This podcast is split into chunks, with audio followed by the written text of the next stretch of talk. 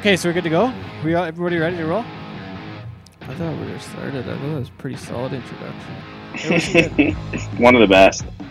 Welcome to Cowboy Shit. This is episode number 75. I'm Ted. He's Sean.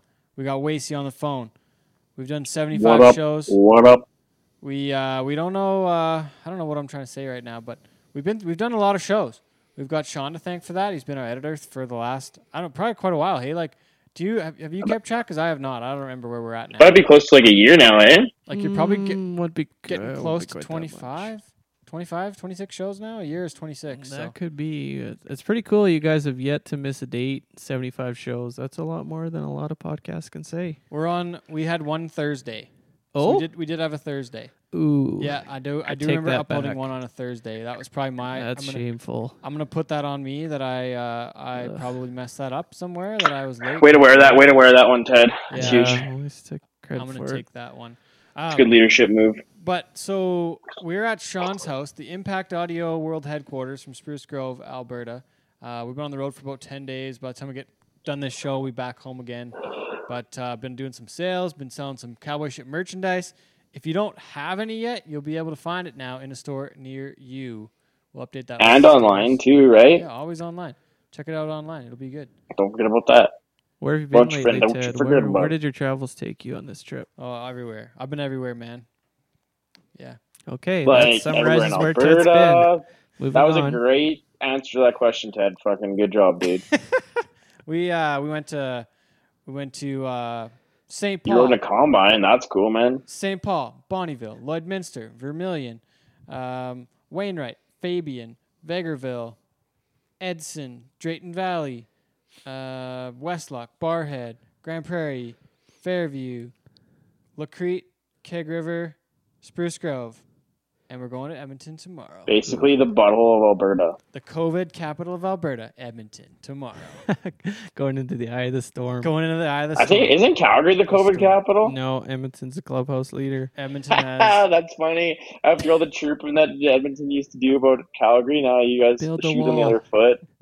build the wall. Take that. You So- know, a lot of people have been to La Crete because there's a rodeo there, but Yeah. I'd say a, not a lot of Albertans have been north of La Crete where you went. That's getting you're getting Hay River- Keg River is south. Keg River is south of La Crete. Oh, Isn't okay. Hay River up there too? Hay River is another 300k or three or 350, I think, from Keg. Like, but it's like Hay River is the territories. Like it's, yeah. My uncle. I played hockey against Hay River one time when we lived in Peace River. Damn. They uh, my uncle farms up there with my cousin and my grandma's up there. My mom's up there. A whole bunch. You of rode a you rode in a combine, Yeah, that was neat. big farmer boy. Hadn't been to one of those in a long time. Just took a case of Bronc beer in there, checked it out. No free ads, Ted. No free. Uh, it's not a free ad. We're working on that. So. Bronc beer. If you guys want to hook us up, beer's good. Especially Um, combine. so how did you get to drive the combine? Like dive into that a little more. No, I did not want to mess that up. There's a lot of money in those things, like about a half a mil. I don't have that. Man, I wrecked a seven hundred fifty thousand dollar combine one time. It's the worst day of my life. How did you do that? Are you Uh, still I paying that her- off? Is that why you're broke? Oh no. Um, it they uh, luckily it wasn't like a big wreck. It's like the I was straight cutting wheat. First time I ever driving a combine, so I was a little overwhelmed. So the buddy like kind of wrote like showed me the ropes for the first in the trainee seat. like like half like half an hour, and then he's like, "You think you can do this?" I'm like, "Yeah, for sure, man. I got this totally." Crashed into a didn't, have, ditch. I didn't. I didn't have it. I didn't How have it. No, I was. How old are you? Did you even have a real Oh, I'd have been like I'd have been like twenty.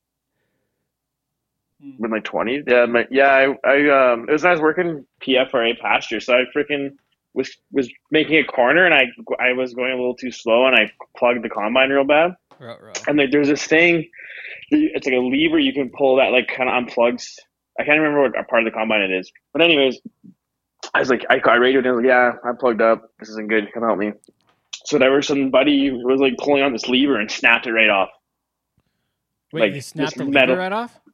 Yeah, like trying to unplug this combine, and it was it was like it wasn't a big fix, but it, like it was enough to like shut us down for the rest of the night. So he's like, yeah, you can just go home. I'm like, okay, and then I retired after that. Oh, that ain't good. That is not good at all. Yeah, You've done a I'm lot a of rancher, different not a- I'm- jobs, Wacy. well- You worked on the service rigs. You uh, semen tested bulls. Would you say I was a roofer. I was a roofer. would you say that your longest running job is with Cowboy Shit, the podcast? My just longest about- running job? Just about three years? Like that's got to be a record for Waste. Three years. I worked on the rigs for th- I worked on the rigs for three years. three winters.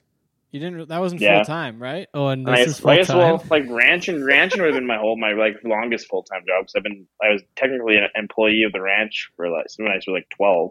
the bar of the ranch since you were twelve. No, I've been an employee. Like I've been employed at the like I was empl- I started getting paid at the ranch when I was like thirteen. So I did that for a long time. Okay. Huh. But this would I wish it would be one of the longest ones for sure, man. Totally. Or my my casual EC employment. Bi-weekly for almost three years, and we're not talking like bi-weekly payments. We're talking like we only work for a couple hours once a week, Yeah. once But every like, other week.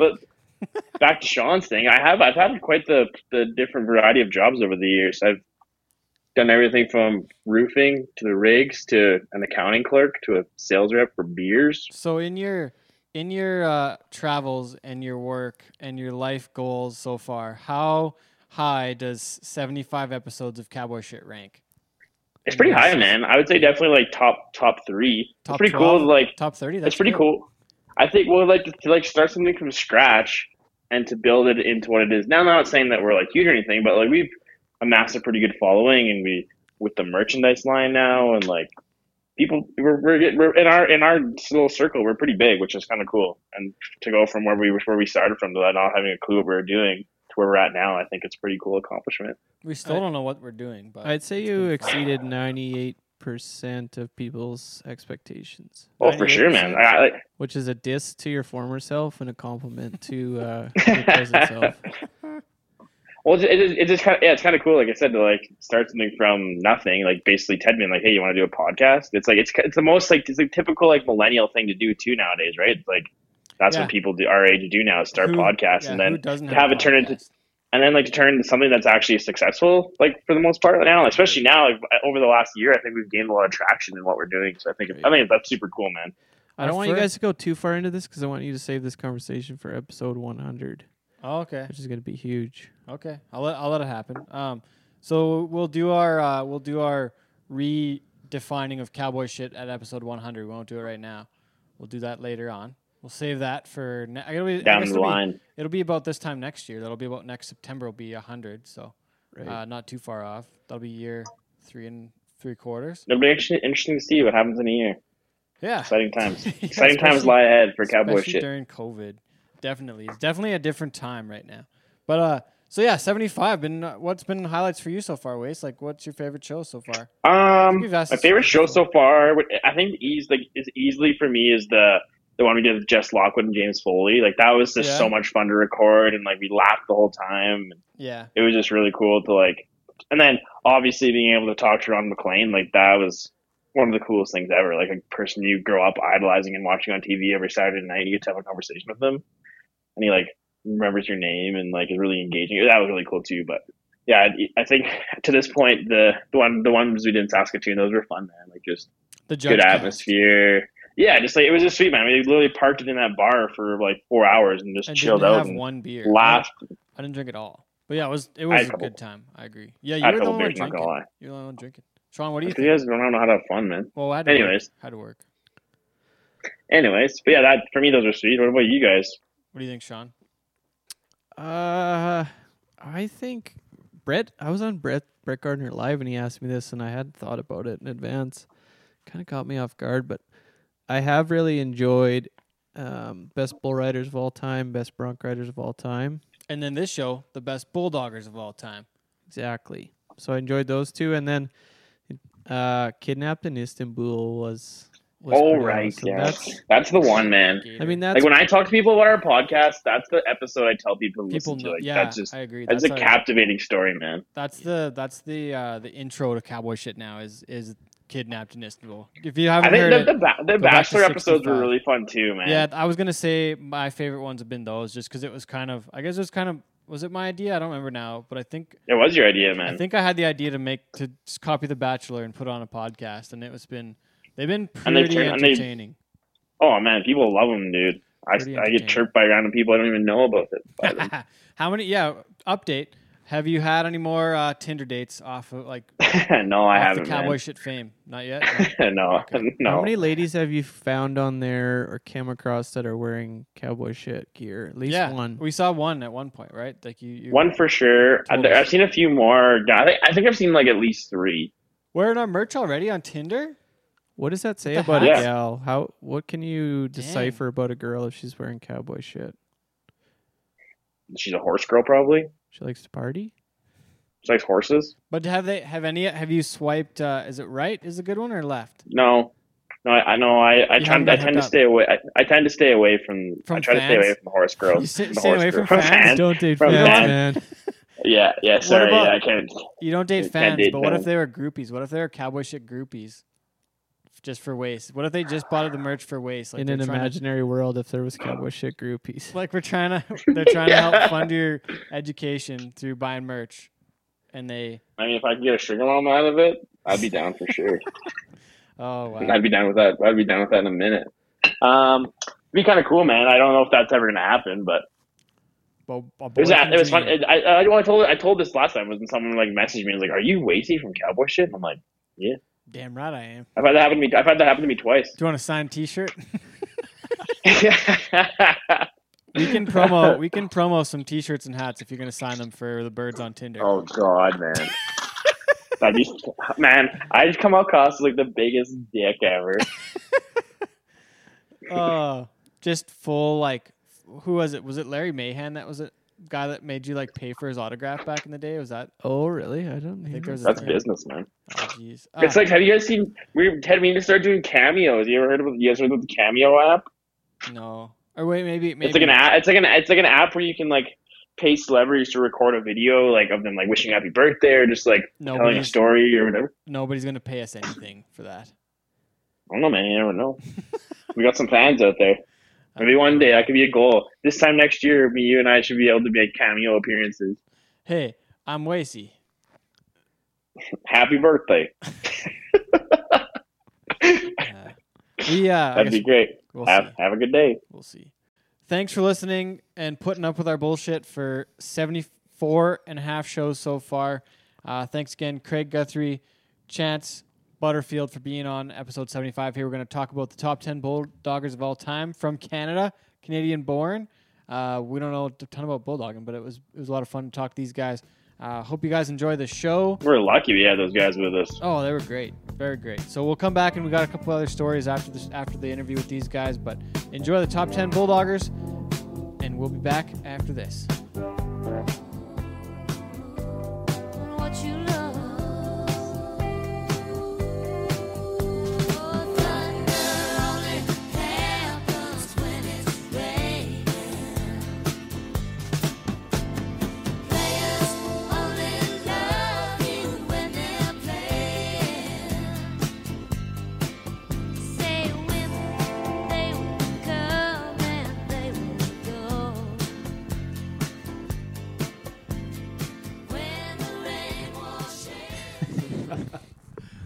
Welcome to episode seventy-five. This is Cowboy Shit.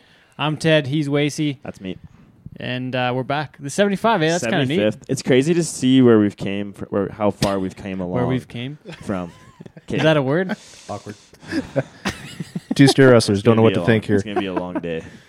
well, for episode seventy-five, we figured we'd have another. Uh, make a Countdown. big deal out of it. Make a list. Make. We're gonna make another list. It's episode seventy-five. So here we are. We're making We're, ca- lists. so we're counting down the top ten Canadian steer wrestlers ever. Yeah, the best ever, the best Canadian steer wrestlers ever from Which- Canada that are Canadian, And born in Canada. most people know that we're not steer wrestlers. We had to bring Yeah, I in a don't- few I experts to did- help to like hold our Okay, hands through this before process. we before we get to that part, how much steer wrestling did you do in your life? Zero. Scared. I'm terrified Did you of it. do anything on the ground or like anything like that? I'm maybe chute dog a couple times and So like you did it a little bit, yeah. Yeah, a because I did that times. too, like a little bit. If Yeah, you believe like- it, like me, chute dog. Oh like, man, I'm not bad. Look at me. I'm not. They gave me the be a steer littlest wrestler. ones. Yeah.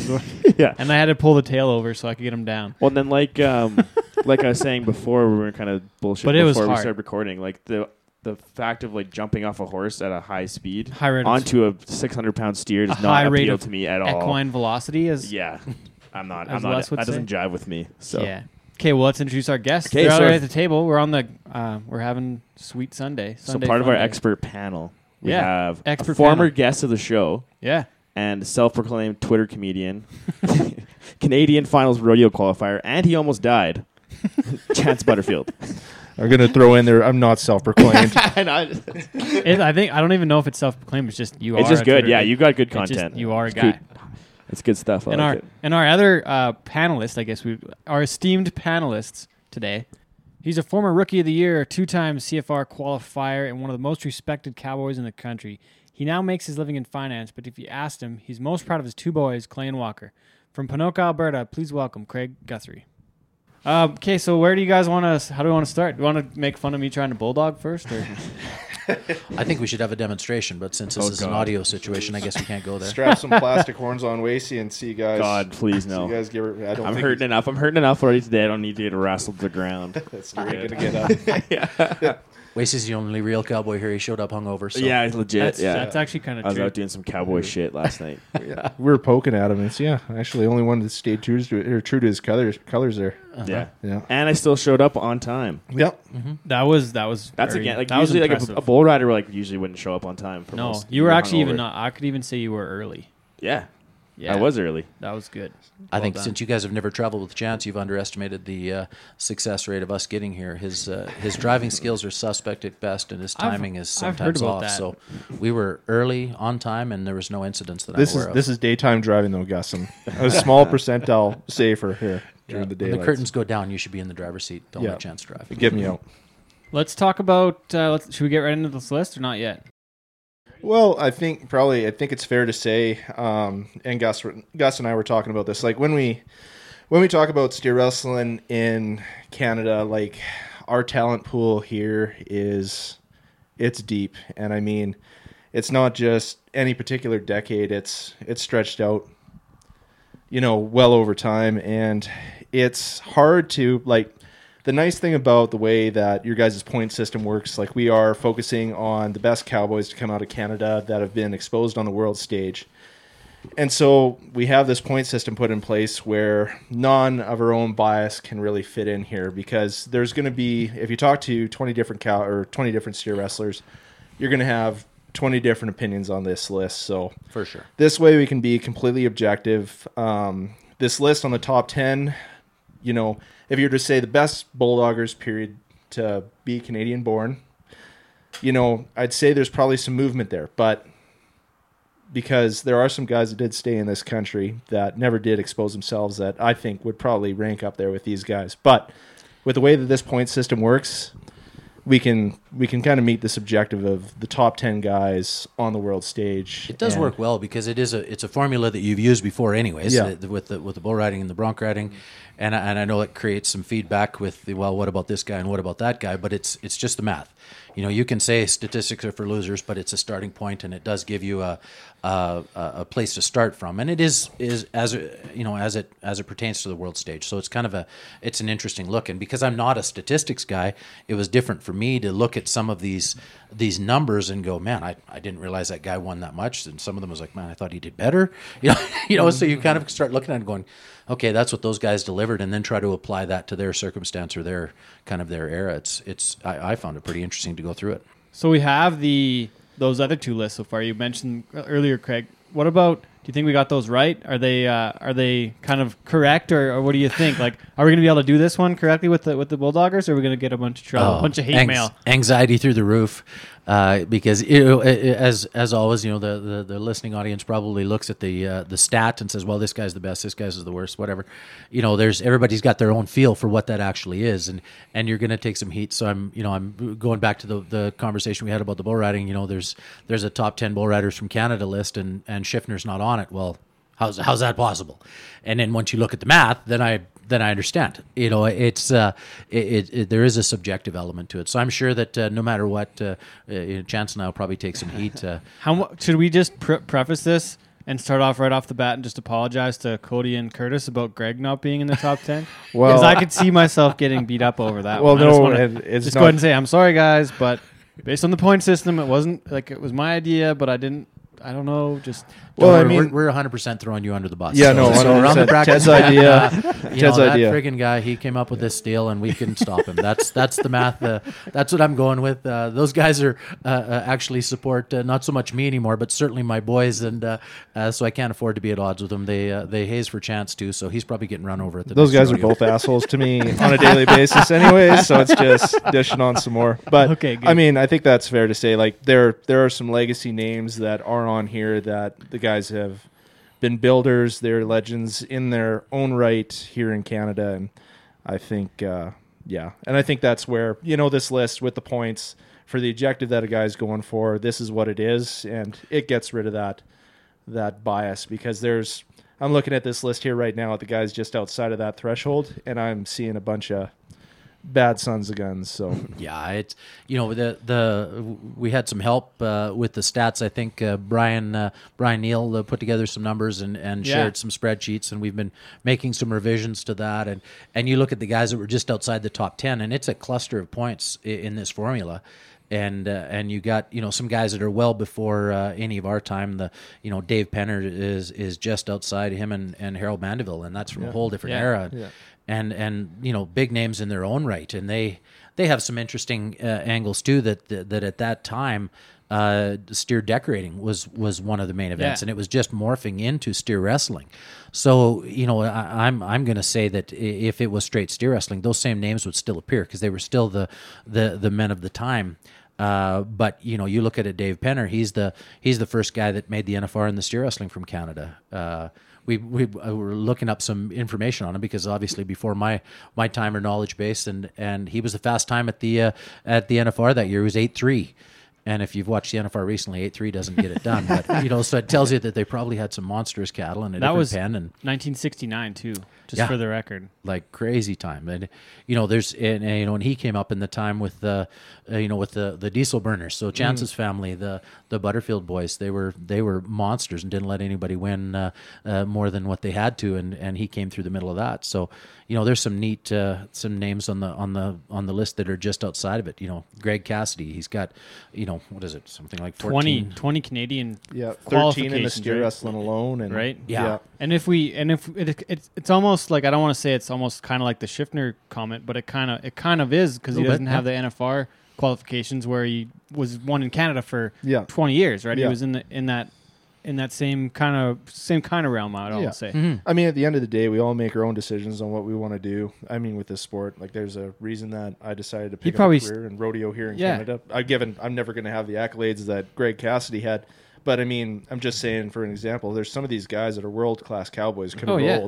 Rolled for sure with the guys on the world stage, but I mean, just never really did put that much emphasis on getting across the line. Well, but for Greg too, like he likely, I'm just making this up right now, but he likely stayed home for the success of his sons, who are both on the list, Yeah, exactly. right? yeah. Like he probably stayed home for for their sake. yeah. and and to to have been successful in Canada. So I mean, you could argue all day that we should be including a, a Canadian finals qualification, Canadian uh, finals average in these numbers because you know, and it, and and th- that isn't the formula. But if it were, it might change a few things. And and these guys had to beat out the best in the world to get that because it's Yeah. the the steer wrestling has been deep enough in Canada and the rodeos pay enough in Canada that we had for the most part you had the bigger names uh, from the U.S.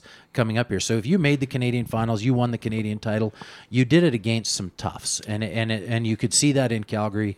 Uh, you know, and, and there's another you know format that you you know Cowboys have sometimes argued about over the years that that you know as a percentage of contestants at the Calgary Stampede, uh, the the number of Canadians in there are much less than the number of Americans. Then correlate that against the wins. And the Canadians have held their own, Yeah, uh, well- and more so than their representation even, and and that's kind of a neat, you know, in in the steer wrestling for certain. And so there's some neat, you know, nuances there to say, well, yeah, this is Canadian focus, but you really have to be at a at a world class level to do, you know, any of the things that these gentlemen have have pulled off. Yeah, and I, I will add to that too. Like when you take a look at the CFR, you guys know the rule as far as like the limit for the Americans coming up, like actually Yeah. being able to make the CFR, which I so never many, really right? agreed There's with only at all. Five or seven. Five, Yeah, five. five. So I think five per event.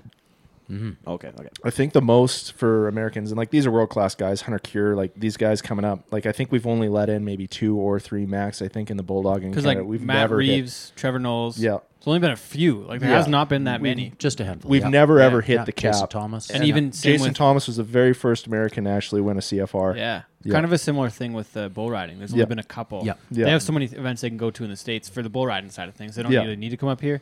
Kimzey's one of the first guys. Garrett, one of the first Garrett few- Smith. Garrett Smith and Beau Hill. It's kind of only been like a Yeah. few Those guys, guys, very yeah. few. Yeah. But so let's talk about your family on just on the outside of the list, and we'll get to number ten, which is your grandfather. But first off, uh, Greg and Brian, Oh well, I mean, just outside. you actually you open up this list even more, you'll see Blake right below him. Um, I mean, like you open this up, the the distribution on this scale would just flatten right out. It's the same thing as like your CFR qualifications. Your your guys from like say mid pack to like 25th. I mean, there's not much of a difference between them. It's the same thing with your qualifications and Canadian championships. Now the curve just completely flattens out. I mean, Greg, um, I can't remember what year he he retired in, but I mean, Greg and Blake and Dad and those guys, I mean, they they held their own for the years that they were in it, and I mean, uh, Greg won shoot three Canadian titles. Uh, Blake, I believe he was, I think he was two, with multiple qualifications on top of that. Brian, he exchanged with uh, my grandfather Bud nonstop. They said back in the fifties and early sixties. You're essentially kind of competing for second in the bulldog, and they said you were just. I mean, competing for third in the What bulldog. was the story fourth. then? They they called those guys the diesel burners Yeah. back then. Uh, they showed up in the in the in the stock racks like the three ton, five ton truck, Yeah. and uh, rolled out the bedrolls in the back after they unloaded the horses. That's what they camped in, and uh, that's what the what's the other the other old boys called them the diesel burners because Yeah. they rolled in with this uh, this big truck and and uh, came for the money. Yeah, and it was an exchange between like Brian and Bud and Tom. And uh, Tom, he never did win a Canadian championship, but he was definitely a, a foundation and a builder of the sport. Um, and yeah, Oh, a yeah. hell of a guy. But um, Brian did a hell of a job. Like he won some Canadian championships in the bulldogging, and I think a few in the bareback riding. And he's Three good, times in the bull in the bulldogging. three times in the bulldogging, and then I think he won some bareback titles too. And I Just got to go double check here. yeah, quick. Yeah, fact check me on that one. It is kind of interesting if you go back further down the sheet. Uh, how many of these guys were multi-event hands? Yeah. And and not Yeah. that there isn't a few of them today, but for Less. the most part, you have to specialize, or people choose to specialize anyways to be able to be competitive at this level. But you know, you, the further you go back, all of a sudden you have uh, guys in two and three events uh, getting Canadian titles, and I and I don't think it was soft back then either. You know, these guys were were sticking their neck out in multiple events, and if they were winning three, they might have been entered in more. The uh, between 1953 and 1965, uh, Brian and Bud won 10 Canadian titles. Uh, the only guys to be in the middle there were Bud Van Cleve in 54, Harold Mandeville 57, and Alex Lay in 64. Yeah, there you go. There's like 12, 13 years, and they won 10 of the 13. yeah, they Yeah. beat they beat up pretty That's good. vicious. Yeah. yeah. So and yeah, like going back, if you go further on, there there's ten right there, and uh, then Greg has 77, 79, and 80. So there's 13 Canadian titles to the Butterfield family to date. yeah. It's a lot of pressure, Chance. It was yeah. Well, shoot, don't worry. I'm well. I think I'm staying under that shadow. So no, they um yeah they honestly when they talk about the dynasty or those guys like in Canadian rodeo for steer wrestling, those guys really I mean they run it for a long time and. I mean, I don't know if we've maybe had. I think we've only had one CFR without a Butterfield in it since. Uh, yeah, yeah, since like, 74. it's crazy. So Yeah. So and the only other one we haven't talked about there a ton yet is Harold Mandeville, five-time Canadian champion. Yeah, that's crazy.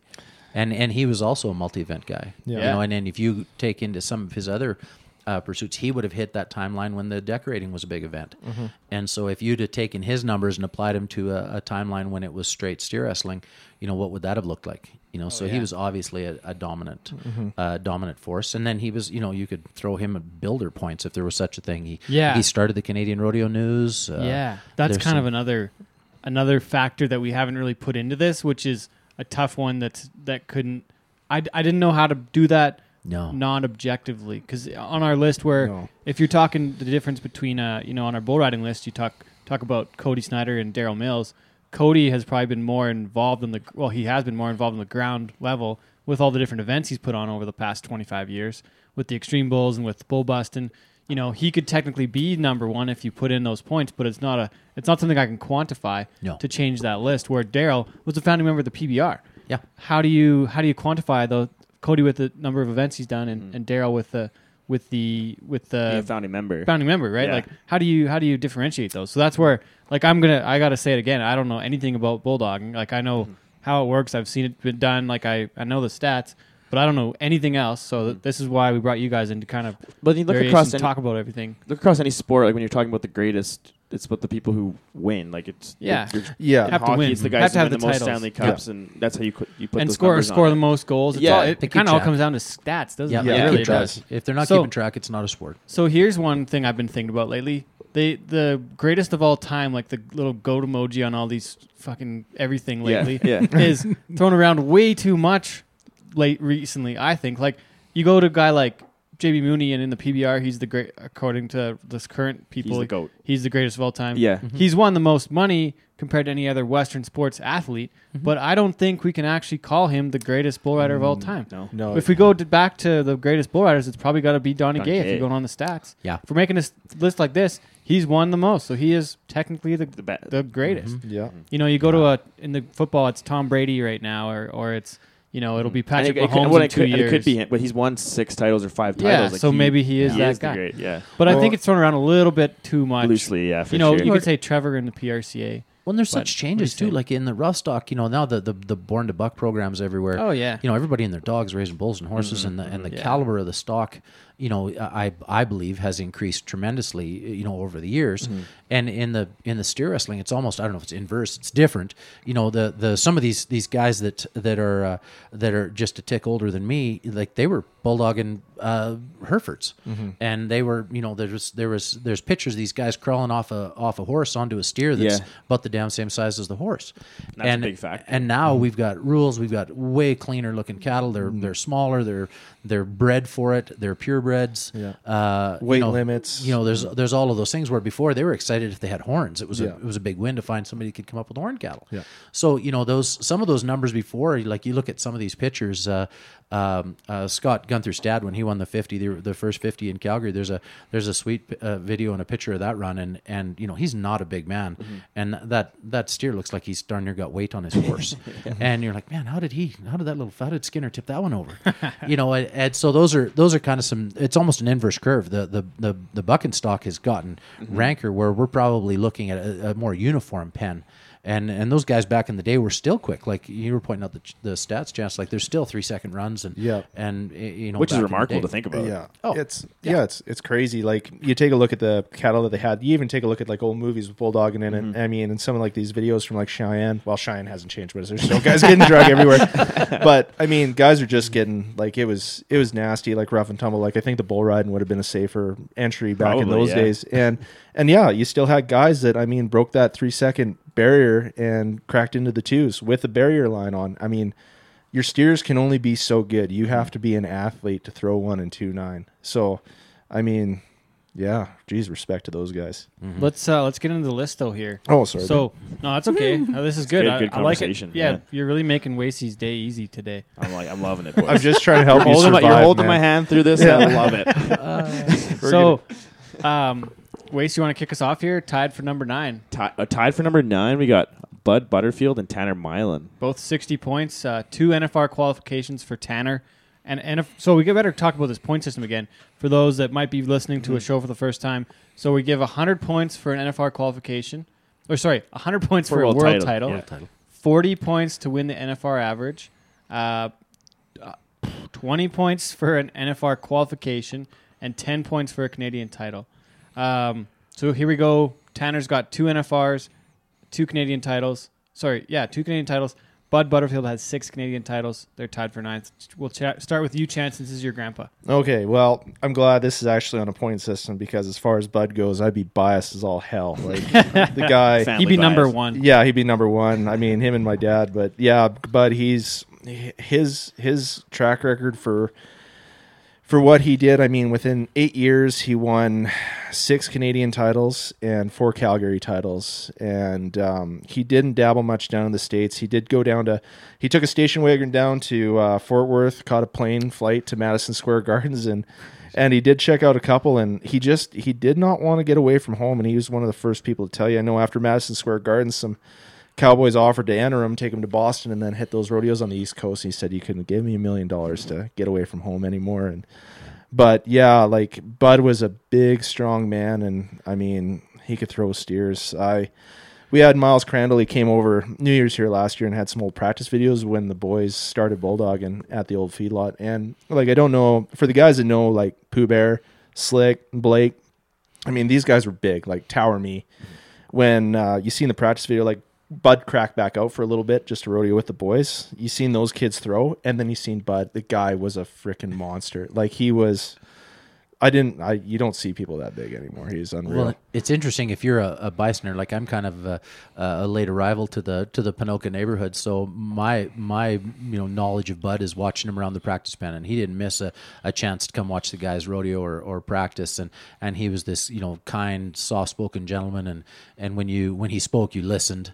Uh, but he didn't. He didn't get in anybody's business. He was just a very, you know, supportive, nice. He's a gentleman, and uh, and then you look at his stats, and you're like, my goodness, like six titles in eight years. That's that's that's hard to duplicate, and and not in soft years either.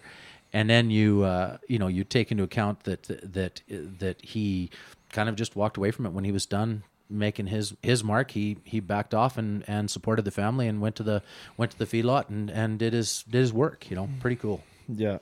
No, it was it was unreal, and he just I when Bud passed away here just this last uh, this last year, um, I my biggest regret is not taking note of every single word that he said and talked about just of him rodeoing in the past because.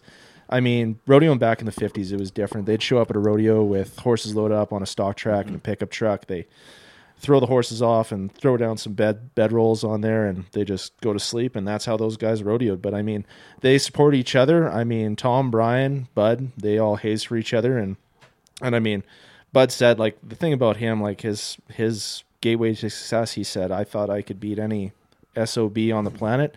And he said he said i went out there and he said i knew i'd win.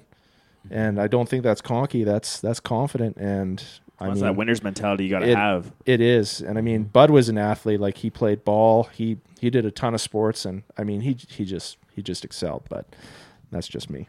Thanks, mm-hmm. Chance. Yeah. That was awesome to hear these different stories, and, and for it to be your own grandpa, it's got you got to be proud to have him on this on this list because this is kind of one of the things we found with the with the bull riding list. Not as much the bronc ride. I don't think that one is taken as well as the bull riding list so far. Yeah, It's a little more controversial, maybe. Yeah. I don't know. But the bull riding list is kind of almost a definitive list in the country, and this is kind of like I would hope that this could be something that people look back on and that that they see and he made the list. He's one of the top ten ever from Canada. Mm-hmm. yeah, yeah. For a guy that I mean, Bud did well in the states of the rodeos that he went to, but he did had no desire to stay down there. And I mean, I think this is a good deal. Like for a guy that was as dominant as he was, I definitely think that he he in that spot on that list for sure.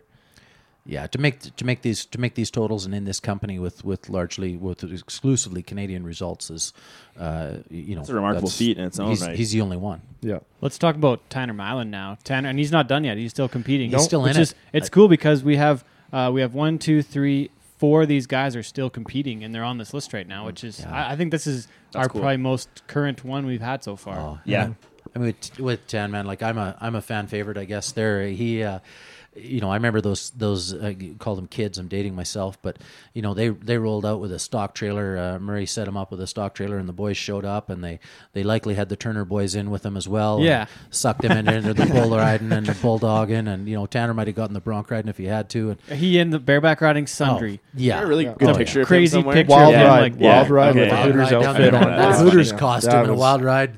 Yeah, Epic. oh yeah, you know, and and to watch Probably could we say he had the most? He's had the most fun of anybody on this list. That if you're giving fun points, it's probably Tanner. Oh, easily. Easy. Yeah, yeah, I just without, looked through it. without I don't think there's any debate in Yeah. that.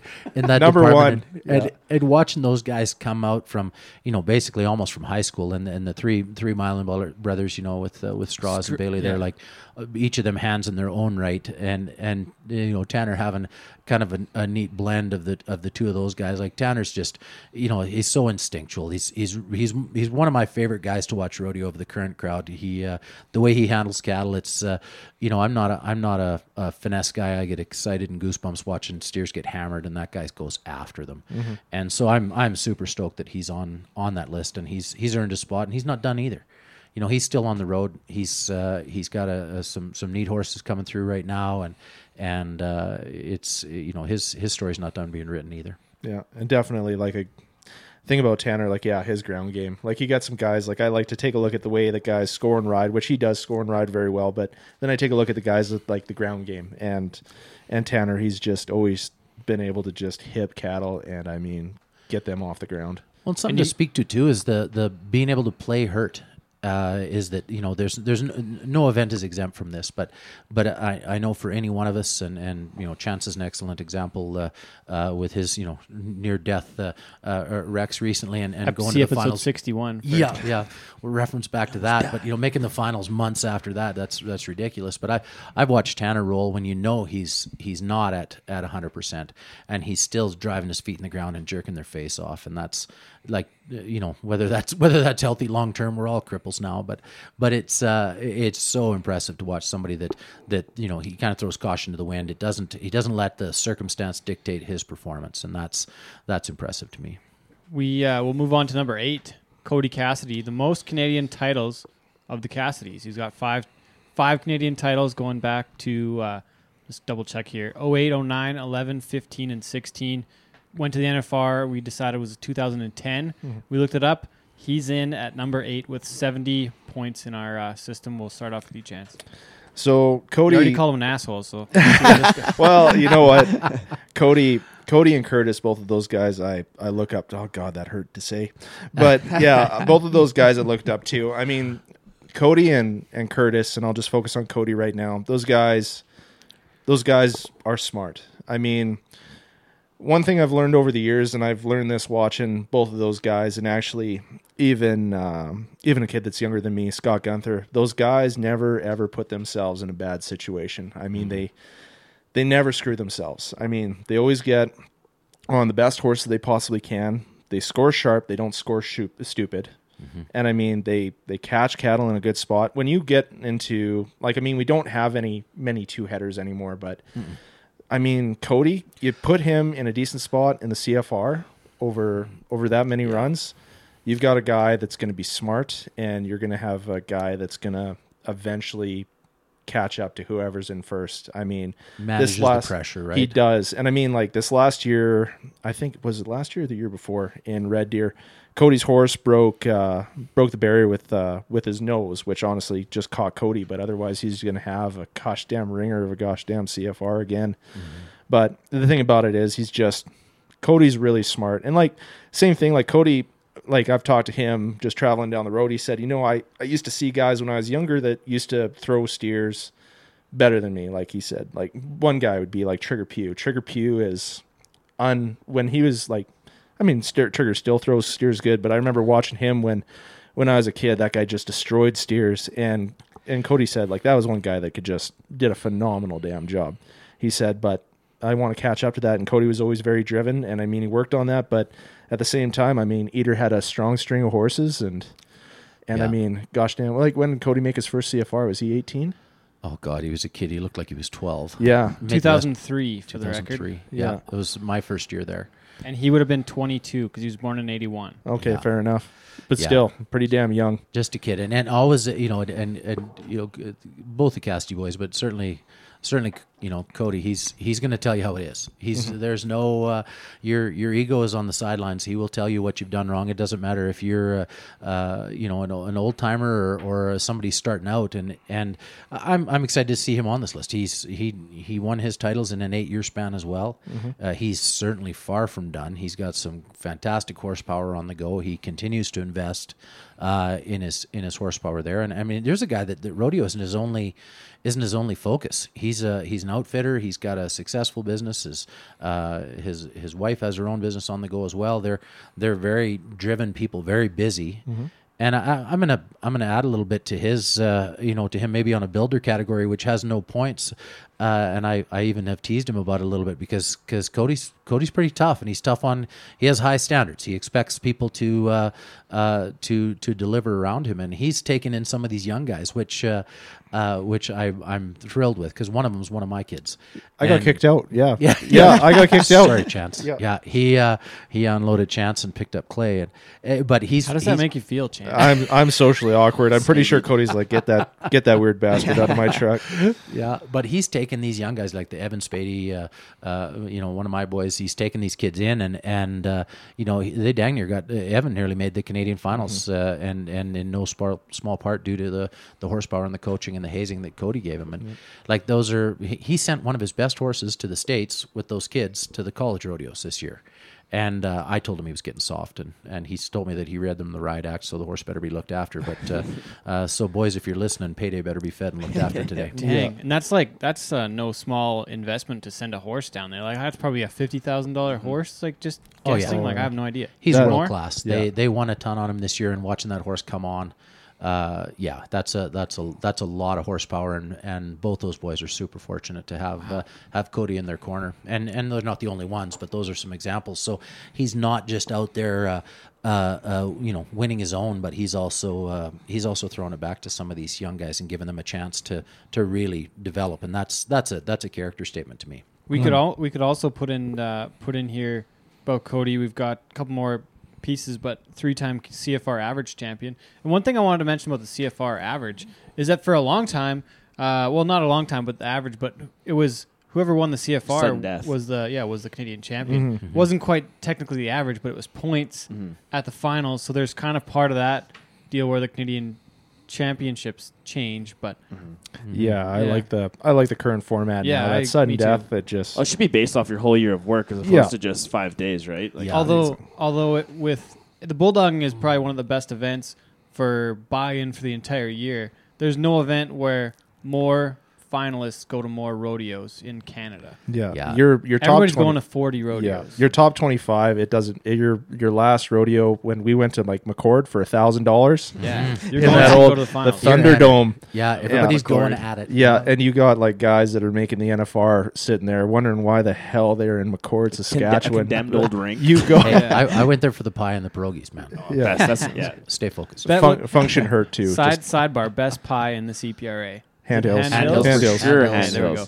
and wanna follow it up with the uh, pickled eggs at the beer stand. Sorry, that's off the hook. Really? I'm not a pickled egg guy. Me No, neither. That's a Start. that's a Craig Guthrie thing right there. You So gotta- if you're you're, in that out. if You're you're in that niche group of strange, we could do we could do like another entire show on the best Top food. 10 rodeo Top 10 food burgers. joints. Now, you want experts? Sign me up. Yep, just call us I'm in. back. Just call you back. Well, that's like like last last summer when we were working together. Like I was like made sure to seek out every pierogi truck at every rodeo we were at, and there was some good pierogies. You could probably use some progs right now. Oh, eh? man, I love choice. some. I got some in the freezer. So you want to make make some here during the break? you, you remember that Indian food truck there in Luxton? That one's that's one that Oh. stuck with me in my entire life. Last year at Luxton, they had an Indian food truck there. Gosh damn, the butter Well, they, curry. they treat the guys so good at Luxton. Like Oh. they have that full like seafood buffet. cool and, spot. uh, Unreal. That whole trip, tent. you get on the you get on the ferry, Yeah. hustle to the back of the boat, get the Pacific buffet on the way out. You get the hospitality suite if you could stand it. You Yeah. go over uh, you go over to the uh, food truck zone and get yourself some butter chicken and yeah. Never been so excited to lose money. our our shuttle driver like s- was like was like, hey, you guys want to stop and grab some beer for the ferry ride back to like after the rodeo? Duh. So yeah, stopped and grabbed a case of beer. Like it was they, Yeah. they treated treated us really well. out That's there. awesome. Arena was like pea gravel. I remember the Oh, first yeah. year I was there, I stuck my feet in the ground. I had one that was a little pushy, and, and the, the little rocks are pinging up over the toe of my boots and hitting the brim of my cowboy hat as I'm getting slid off. and I wasn't used to getting slid off, and, and it was uh, humbling. But the food, food made up for it. one of my sweetest bulldogging pictures were actually there off your black horse, and there's this big like God, it's like huge like sucker should not have been in the damn draw, and little like 180 pound chance is getting down, and it's sweet. It's like a beach sand, and it's just sands up in the air, sweet ass black horse, and I'm getting a decent head catch, and then. I never actually seen it until the Vancouver Humane Society posted it. Chances the poster I boy. saw it was poster for boy. SPCA. And so they're like, "Oh, talking all this shit." I'm like, "I wish you guys would have seen the run because that steer absolutely undressed me and ate my lunch." made a case for that the steers are getting the best of this. Yeah. uh, Oh, God. on Yeah, occasion, but yeah, it's, un- it's one of the better pictures off my horse. Yeah. it's awesome that it's on all the uh, all the uh, animal rights posters. yeah, two seconds later, it wouldn't have been as good. Well- wrecked my good Hanes shirt. Gosh, Should we get into that real quick? Like, is it really is bulldogging really inhumane? Honestly, it's Oh. very very rare that you actually hurt a steer that weighs four I'm times gonna- what you weigh. I'm gonna go back to this this argument right here. So Do you have notes on this?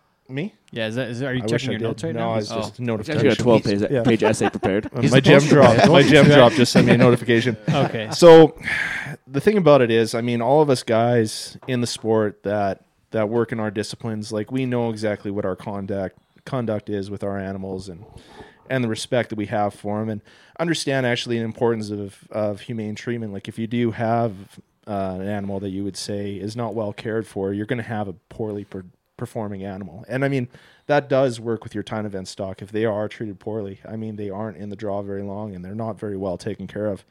So I know for us guys that are on the ground, I have no problem taking somebody into my pen and showing exactly how this stuff works. I mean, we can be completely transparent. And if you're around it for a while, you understand it. But I mean, it's like the same thing with anything outside of the sport. And I think one of the reasons that we need to be more proactive, like say the PBR and the WCRA, trying to find new markets because you need to make sure it's not such a foreign foreign sight to mm-hmm. people. I mean, you need to make sure they're exposed to it.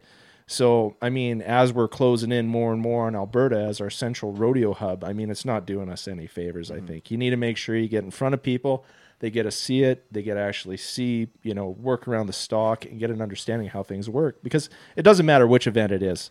Somebody that's never seen it before, whether it's barrel racing mm-hmm. or bull riding or mm-hmm. calf roping, I mean, somebody's going to see something that they're not going to like about it. But it's not until they actually sit down, understand, see the animals, see the people that are performing on them, that they actually get a bit of an understanding of what the care is there. We uh, there was one thing that I just remembered. Who are we going to give the tiebreaker to between Tanner and Bud on number nine? Oh shit! Definitely don't ask me. Do we need to break the tie, or do we just leave it? No, I think I think we leave that. Leave That's, it? Okay. Guys those are- are, those are such different uh, Different eras. different eras, different times. And that- Tanner that- can break it with his the rest of his career. yeah, Yeah. he's he's got time. He's got time left on the Okay. clock. We Yeah. uh, I think we leave that as leave it as is. And Okay. Bud would damn sure. Bud damn sure respects Tanner, and Tanner damn sure respects Bud. So I think they'd be happy. That's with all that. right. Yeah. Number seven, Wasey. What do we got? Scott Genther. Gunther. But he doesn't even know how to say it. Genther. Genther. It's actually more like a like. Genther. It's more like Gunther. More like a. Nailed y- Gunther. Nailed it. We just Genther, say I it got fast Scott, and leave it alone. Scott Genther. it's totally wrong. Still, still a little off. Gunther? He's, Gunther. he God, told me it was like it's kind of like almost like a like a, a U. You really got to use the U, like it's Gentner, Gentner. like Gentner, Okay, I got it. right? Is that right? I think that's right. Yeah. It's like it's it's really you really got to get the U in there, Ganther. but it's Good Let's- news. let's move not on. that worried There's about two I just call him ends. Scott. I can say Scott all day. Gantner. Gantner. Gentner. Okay. Yeah. Anyways, So Where, Scott, where is it he- from? his his but his like his ri- like his trajectory has been like pretty steep. Hey, to Yeah. where he's Oh, at. yeah. Oh, yeah. it's pretty cool. Scott's a gonna do some 91 model, one year older than you, Wace. hmm Yeah. If Right? he uh, like he's only he's 20, uh, 29, 29. Yeah, 29. Yeah. right? And Yeah. Well, I five uh, five CFR qualifications. One uh, he missed uh, one year due to injury in 2014. torn pec. Yeah, two-time Canadian champion, 17 and 18, and been to the NFR now already, uh, already three times. So it's uh, 17, 18, 19, three years in a row too. I- I'd like to see his stats on the uh, the foot race at Gooseberry Lake.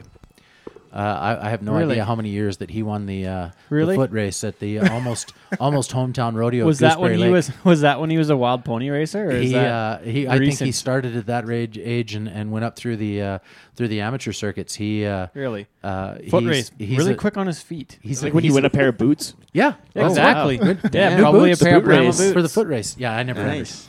Wasn't a wasn't a factor for me. And so cool stat about Scott, uh, hi both his dad and his cousin Justin, dad's name's Ken, are both former Canadian steer wrestling champions. hmm More Yeah. family business here. yeah, Yeah, yeah. And I mean, he's, he's from that East Country, and I mean, you have a good group of strong bulldoggers out there, and those guys all practice together. It's Like that's Lee, Lee, Todd, uh, Blaine. Like that's kind of all that crew over there, isn't it? Mhm, yeah, yeah, and you get Ziffles in the same Ziffly, neighborhood. yeah, yeah, yeah, and, Ziffles. and, you know that's a that's a tough bunch, and they've they've they've fed off each other for years. Yeah. Uh, Lays, uh, you know, that's the same same crowd. Uh, they might argue that, but the rest of us view them that way. uh, if you're any, anywhere east of Stettler, it's just too far east for me. that's exactly right. I, but they uh, It's that old 599 highway. dangerous. That is, that is a dangerous highway.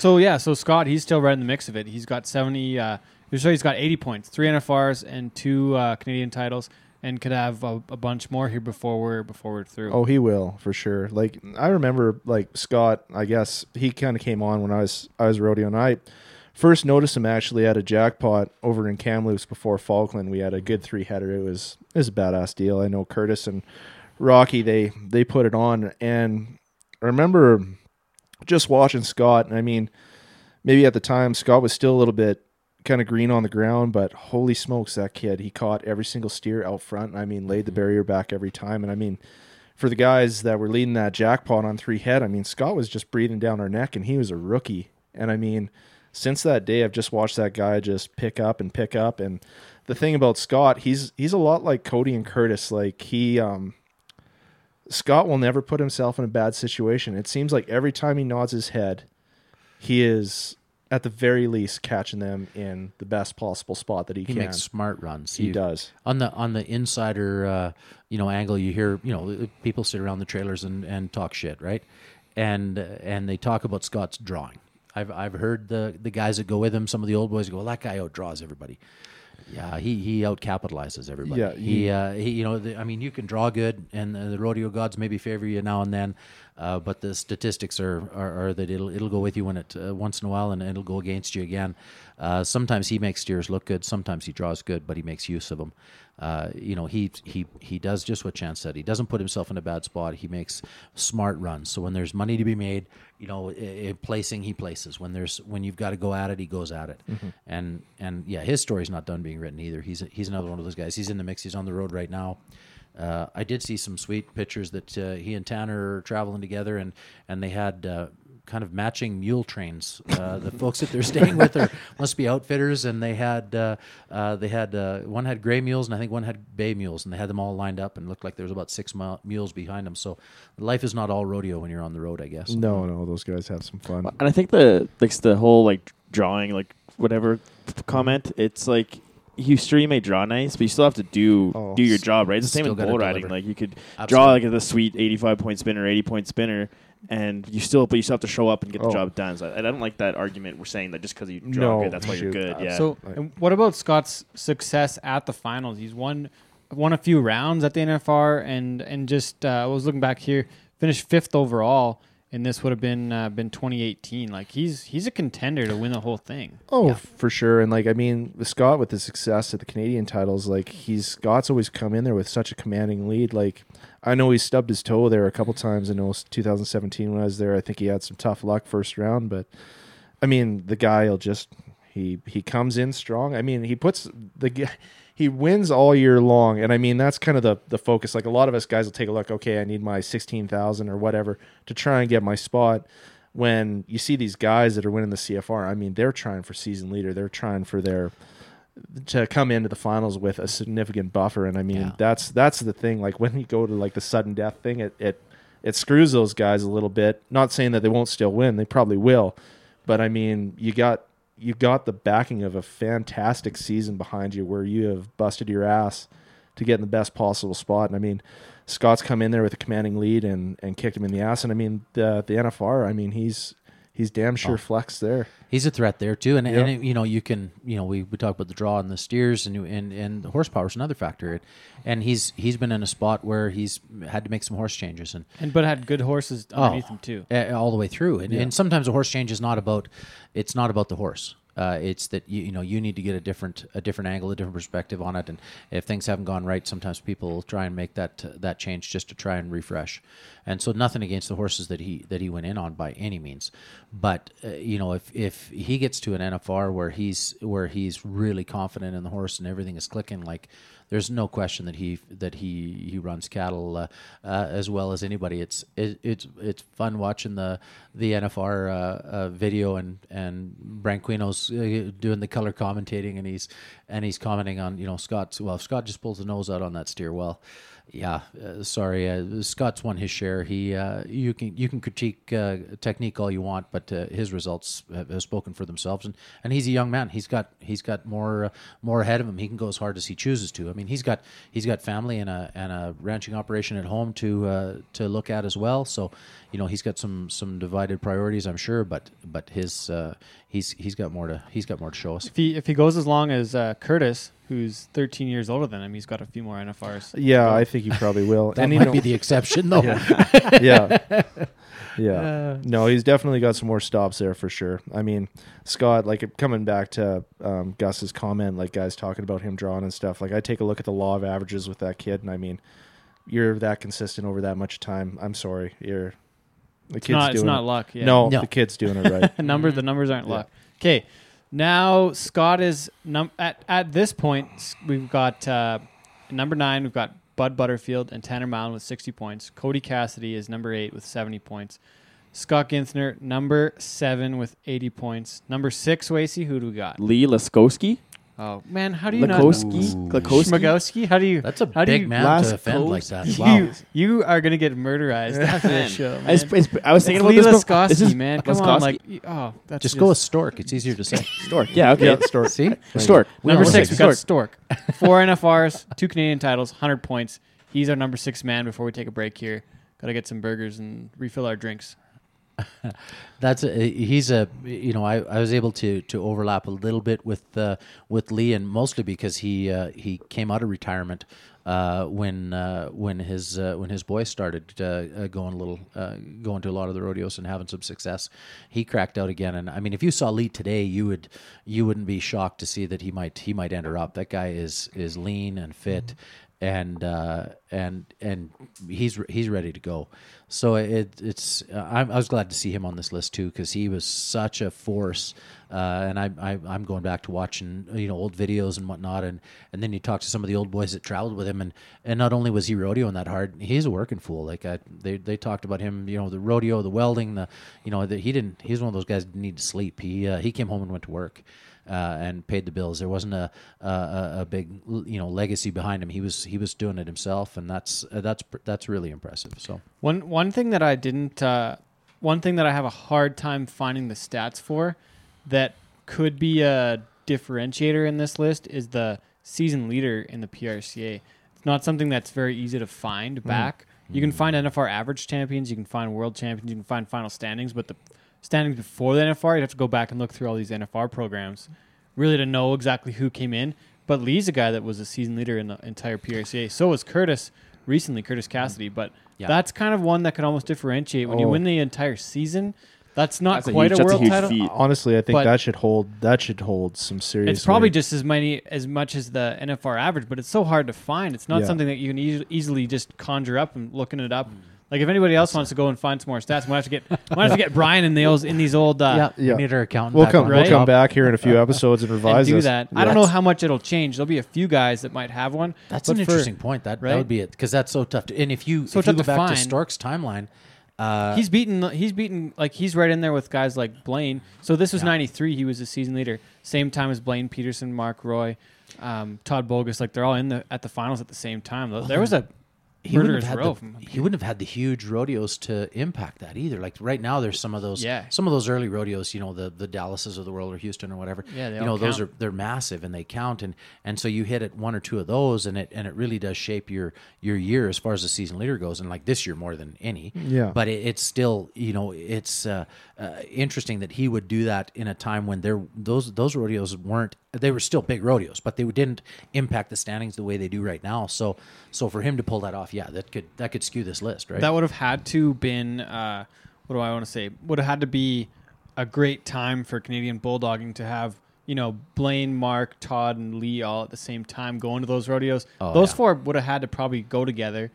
At, at some point, they would have traveled together with, with each other at some Mm-hmm. point. But like four guys in the top fifteen at the same time Oh, winning yeah. the world different times, like that Yeah. would have been a heck of a time for Canadian bulldoggers. Well, and I think they were packing along some guys like the John Gibsons of the world, and you know other guys. That he's one that jumps to mind right now that was that was right in the mix. He's a he's a tick younger than those guys, but he was he was along the way. The the Zieffle boys, BJ and whatnot, there and, and Furley, they were in in uh, in tow as well. That that crowd uh, elevated you know Canadian steer wrestling for sure in a you know in a, almost a more modern time. So uh, and then they some of those guys packed it through to world titles. Anything else we want to say before we hit the break, or otherwise we're gonna come back with our top five Are after bur- this. Are the burgers done? They, I got to go start the barbecue, so we're gonna have a little bit of a break here. All right. Perfect. Cool. All right. Thanks for listening. Uh, I'm Ted. He's Wasey. We got Craig and Chance with us here today as well. This is episode 75 of Cowboy Shit. We will be back with our top five bulldoggers ever from Canada after this. Mama, he's a double XL.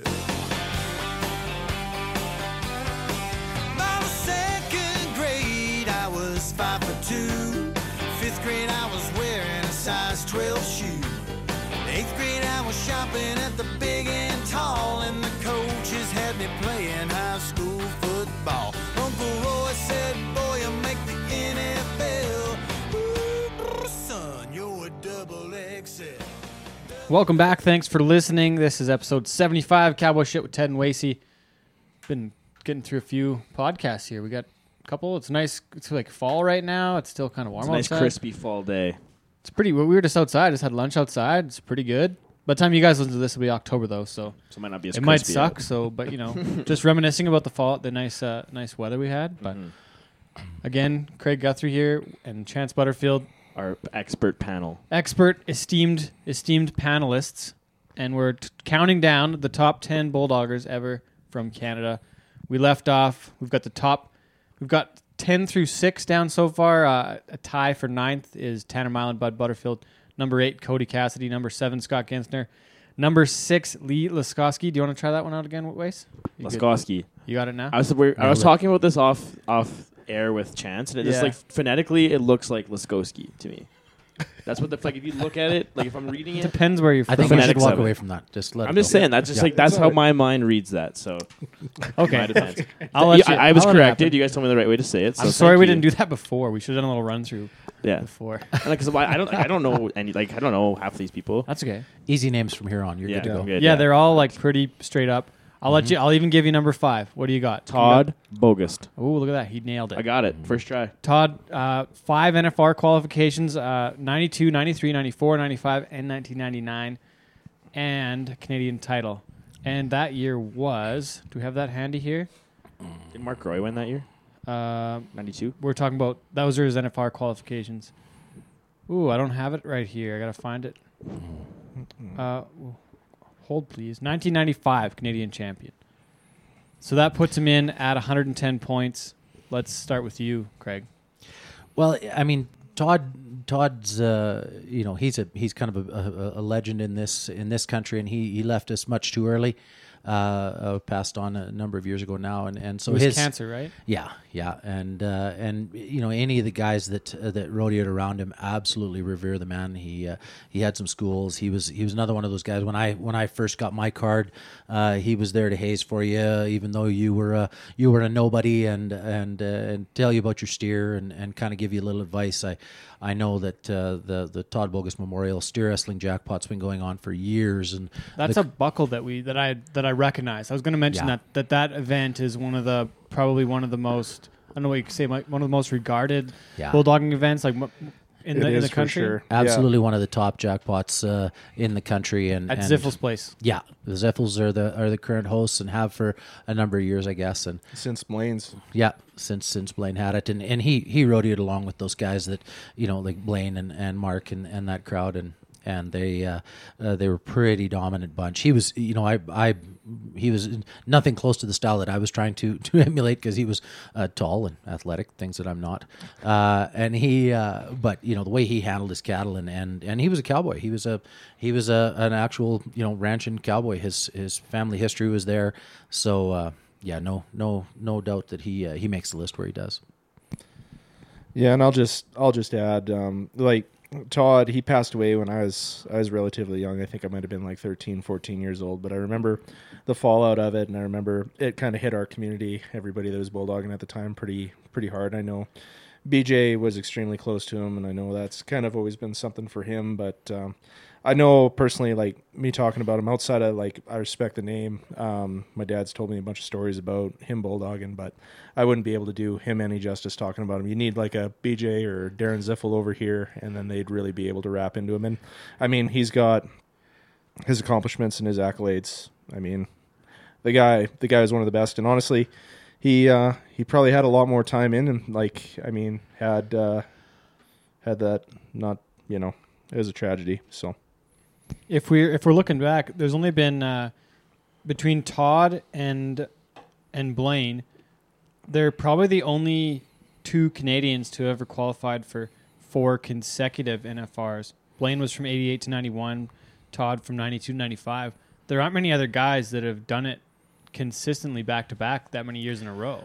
Yeah, that's that's super impressive, and and uh, you know who knows what else he could added to that added to that list, and and what he did in Canada was was impressive as well. I think through that timeline. So, you know, I know he spent a lot of certainly a lot of time like some of those guys across the border, so that it definitely you know uh, helped his uh, his stats as far as this formula goes. But but uh, his his his uh, his stature or his reputation exceeds exceeds this list, and, and anybody that uh, that rodeoed around him, like I said, I, I barely had a just a little overlap with the man, uh, but uh, you know widely widely respected in our community. So so quite a quite a loss for us, and, and people do their best to remember him, which I think is one of the great things about our, our rodeo community is that they they do uh, you know look to their own and, and celebrate those that, that have passed and, and try to keep their their memory alive. And I think he's a great example of, of how the community is has uh, has hopefully kept his his name and his reputation going. Yeah, we're even going to overcome COVID nineteen here, and we're actually going to have that uh,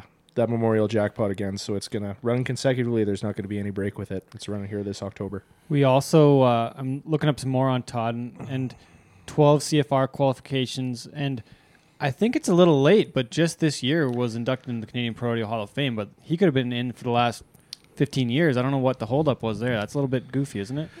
Well, I'm you know it's uh, I wouldn't want to be on the selection committee either. Uh, you know that's a that's a job in itself and a you know a great problem for us to have, I guess, in this country. But but yeah, he he certainly the, the props are there with what he did on both sides of the border, and and you uh, even watch some old tape of his uh, his style that that would have worked in any era. So so uh, pretty sweet to see that happen and. And like you say, that jackpot is uh, is alive and well, and uh, you sit around the table afterwards with some adult beverages, and uh, and the guys start telling some stories, and yeah, pretty uh, pretty solid citizen.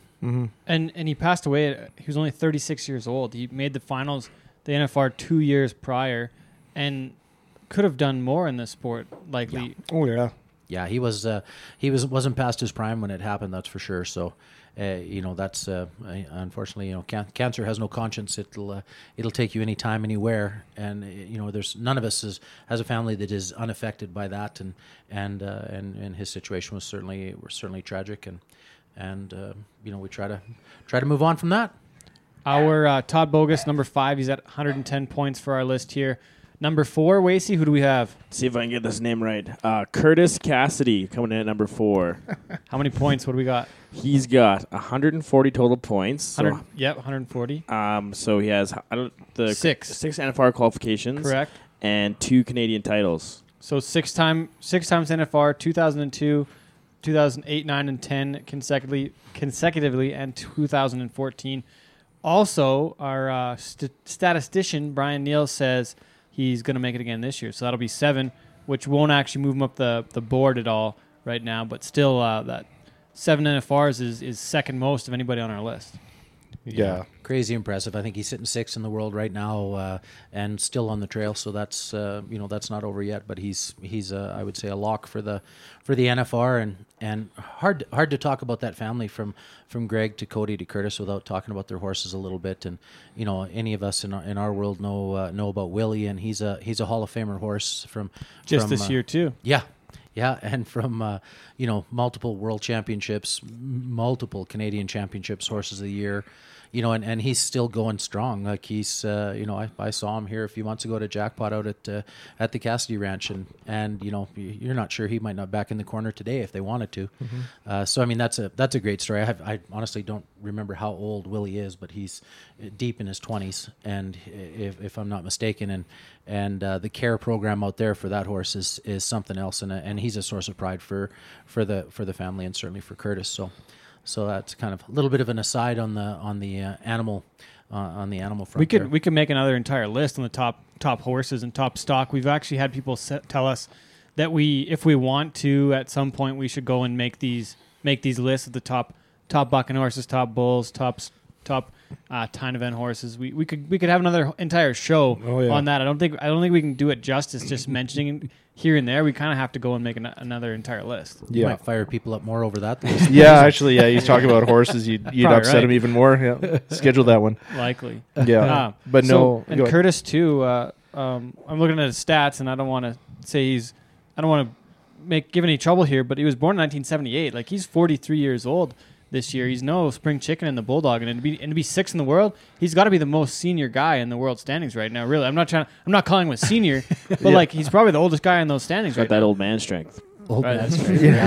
yeah. well, and I mean, yeah, Fear, fear the ginger. it's kind of thing. Like, I mean, Greg, Greg, his dad. I mean, how long did Greg rodeo for? Like, I mean, his last CFR, I believe Greg was in his forties. Yeah, deep. Yeah, and I mean, was still competing. I mean, rodeoing off Willie, and those guys were cleaning up. And Curtis, like I said, I keep preaching on this with like Cody and uh, and Curtis. I mean, they're cut from the same cloth. Curtis just rodeos so smart. I mean, and he puts his puts his uh, time and money into the places that matter, like horse flesh. I mean, Curtis has never cut himself short. I mean, there was maybe one point when Curtis was horse poor, and that was when Willie and Wrangler both uh, went out. And I think he was stuck with um, Casper and Magnum at the time. But I mean, those were still exceptional horses, Still and still horses, packed yeah. him to like. I think Curtis actually rode Casper at the NFR, and Cody ro- rode uh, um, Willie there that year too. And Mm-hmm.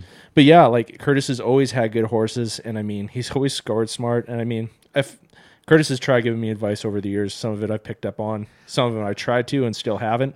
Um, Curtis just rodeos so damn smart, and I mean he bulldogs good on top of it. Like bulldogs great on top of it. It's just Curtis is a very well-rounded steer wrestler, not to just mention like cowboy. I mean, Well, Cowboy, he's uh, 15 times qualified to the CFR on the tie down roping. yep, Yeah. And, and, he's, and he's number four on our bulldogging list, but Yep. he He's- might be on our list in the tie down roping if he was if he was uh, had multiple titles there. Like And it's then not titles far with off. it. multiple high point. the high point factored in. Yeah, like, nine takes him over the Yeah. top. You know, and I mean the horse. He's the horse is I guess his main horse right now. Tyson is, you know, certainly in the conversation for the for one of the best horses in the world right now. Mm-hmm. And you know, the guys that are riding him are are, are proving that every week. Uh, so you know, interesting to to see how they've managed to keep that quality of horsepower over this many years, like decades that they've had the had uh, that family has had the the horsepower. And I mean, if you talk to Curtis, uh, uh, you know he he's he's got one of those those eyes that he notices horses in any event, and he'll spot one uh, that's you know might be a barrel horse, might be somebody's rope horse uh, as a as a potential, and he's always keeping an eye on horses, and he remembers what people owned, not just in our event. You know, I'm, if you're like me, I barely know what I'm getting on, but he's he's got a list in his mind of potentials that you know if something happened, I might take a look at seeing if that horse was for sale, or you know he's trying to develop something. It's not just uh, resting on having that one good horse. He's got some that he's developing or trying to keep an eye out for him. So, I mean that that speaks to me to his you know how well rounded he is and why he's been such a threat for so long. Is that it's not just he's not just showing up and smashing him behind the horns. He's he's he's bringing more to the table. He's worried about that uh, that next horse and and uh, and what might be out there as well. So kind of What- interesting. What's your What's your best Cassidy story from the from the road or from out outside of it? One that you're allowed to tell on the show. It's probably limited because like some of the ones I could tell, Curtis might take offense to, and I've heard likes- something about Gibsons in their rig. Is that isn't that a thing with them and the Gibsons? Oh, yep. No, can't talk about any of that either. Okay, Um, okay.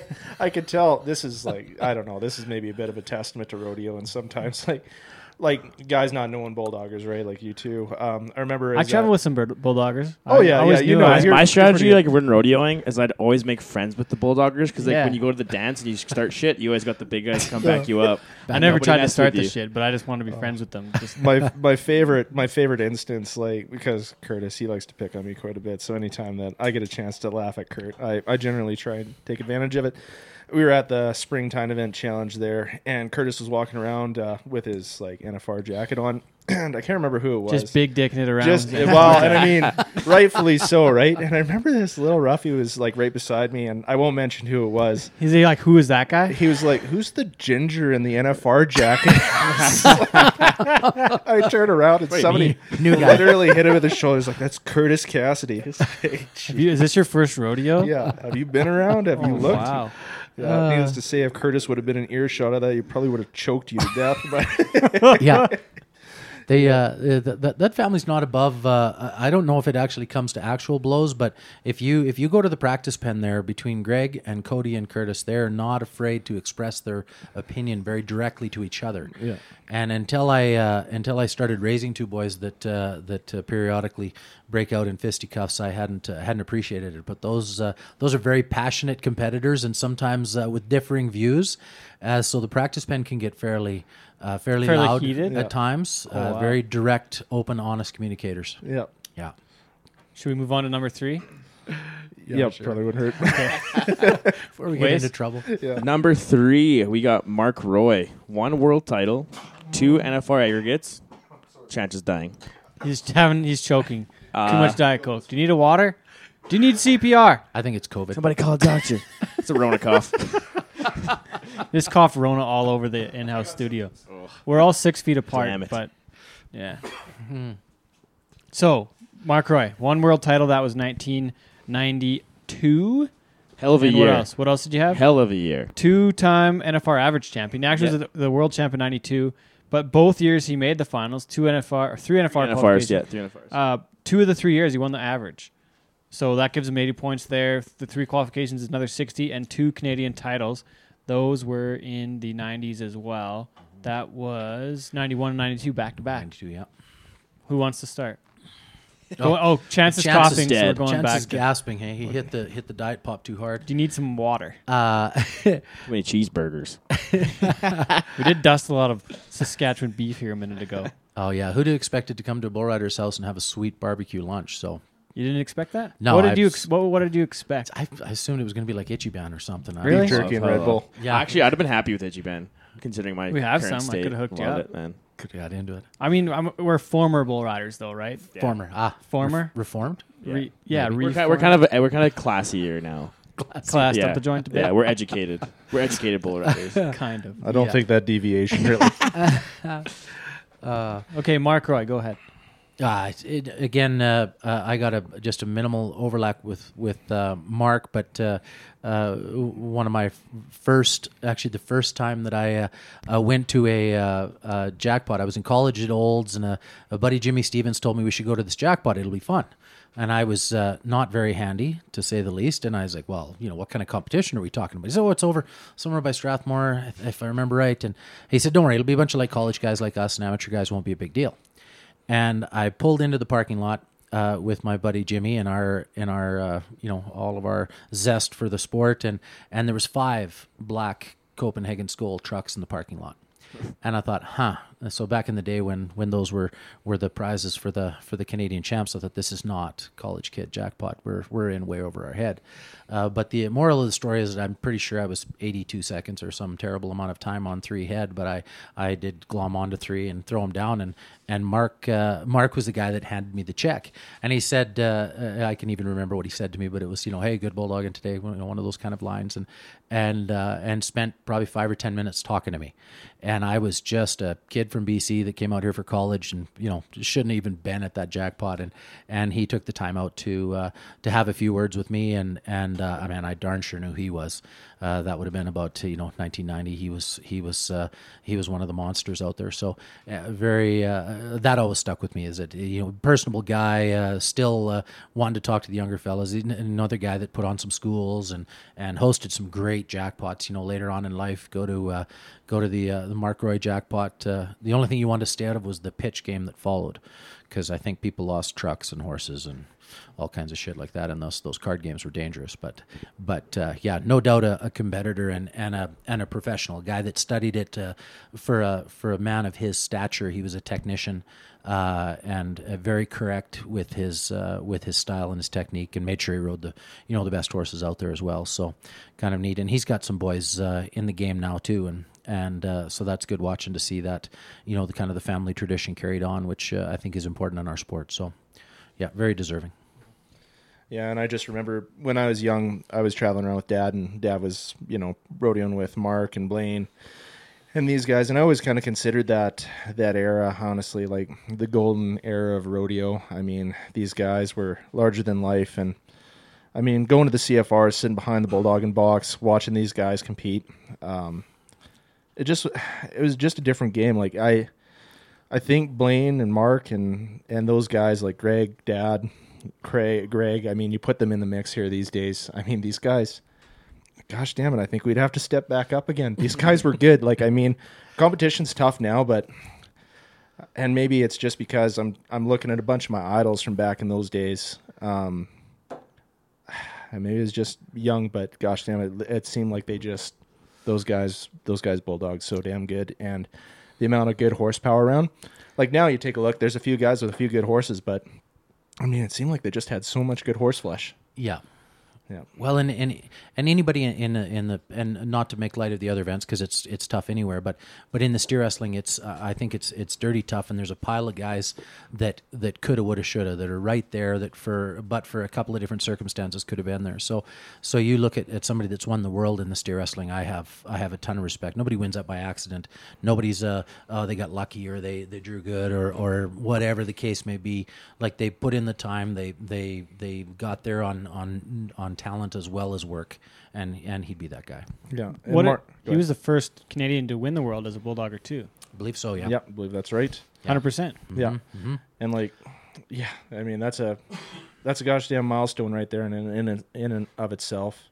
And uh and yeah, it's I had uh, the privilege of having Mark actually haze for me for a good part of a season. I just missed the CFR that year. I think I was flying back and forth from school, and uh, and Mark just for the limited amount of time that I had with him.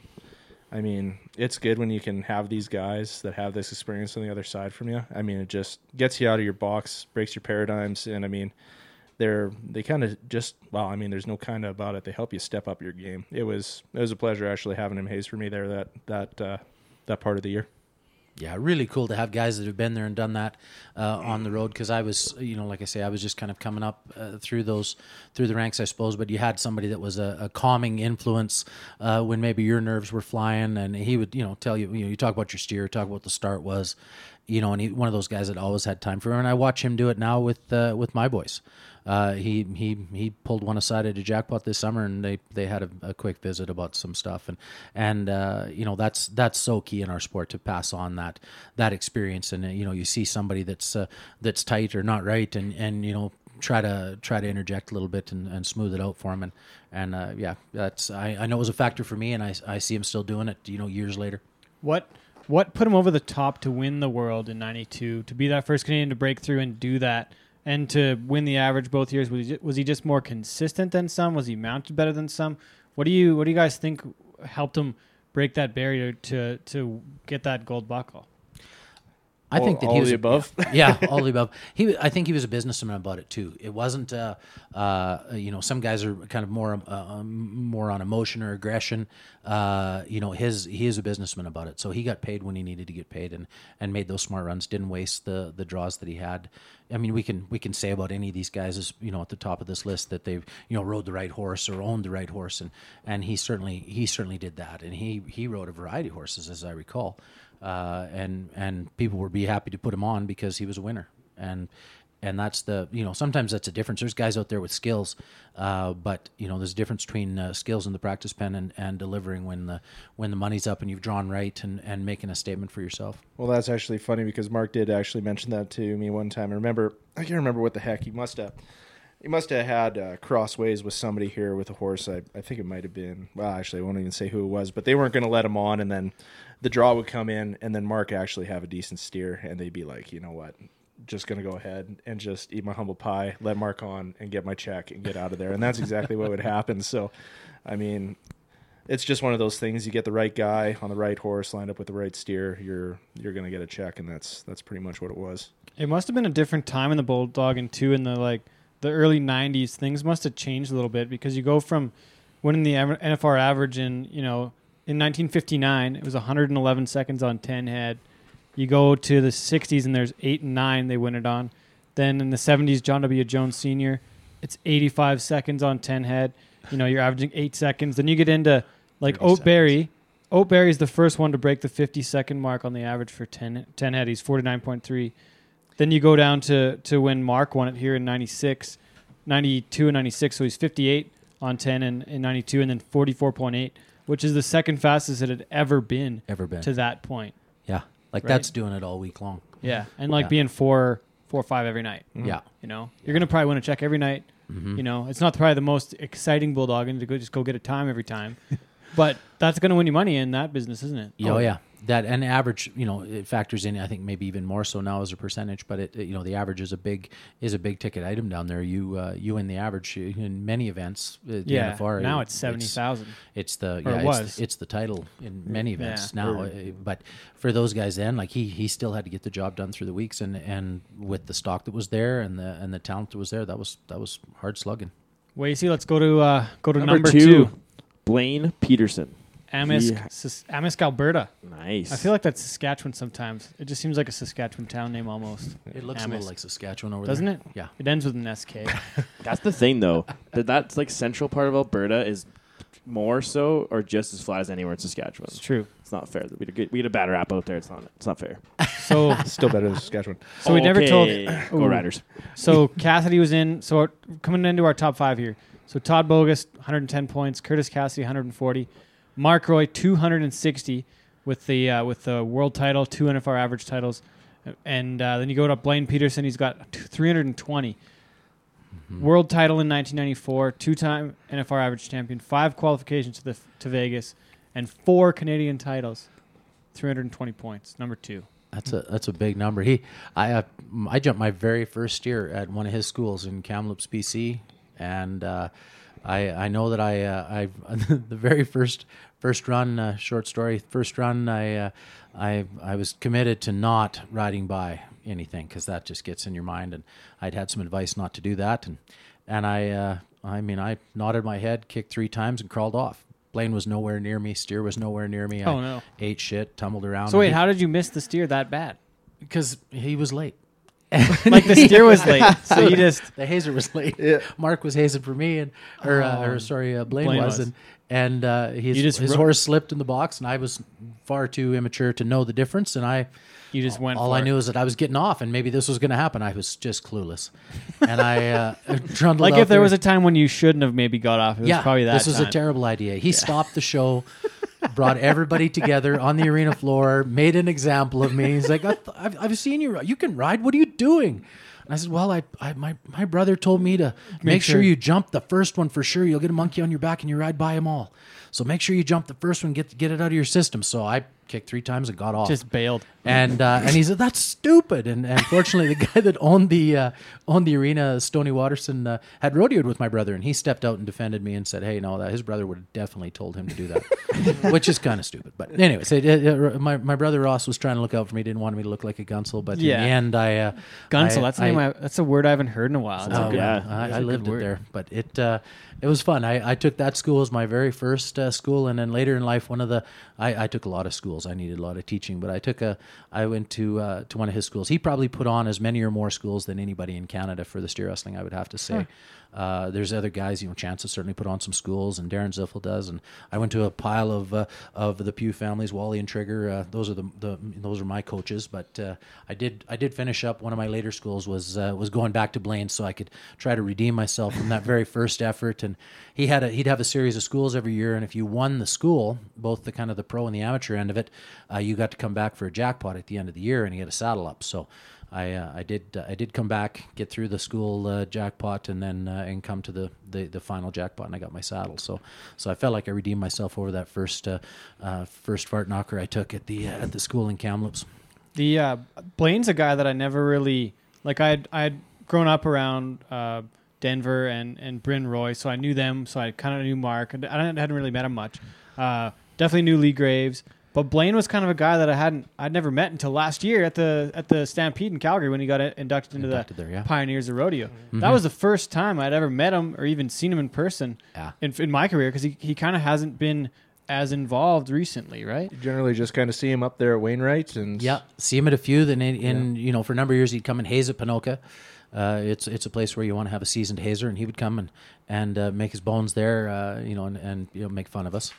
Uh, you know, he- his uh, his technique for me uh, was was good watching. He was very hard on himself. He's got replacement parts, I think, from his toes to his ears. Probably now he's had some new new pieces put in. But uh, for as far as anybody from Canada that drove their feet in the ground, uh, and stopped cattle. Blaine Blaine was it not a small man either, very physical, but he absolutely drove his feet in the ground. You watch a video where he's got the right horn hooked up while he's still got the saddle horn. He's already got them pulled into his tracks, and then slam his feet in the ground and and and stop cattle. Yeah, vicious. Yeah, I remember watching Blaine when I was a kid, and that was one thing that I was going to mention. Like, um, from the way that it was described, Bud and Blaine had a same, the similar philosophy when it came to the right arm.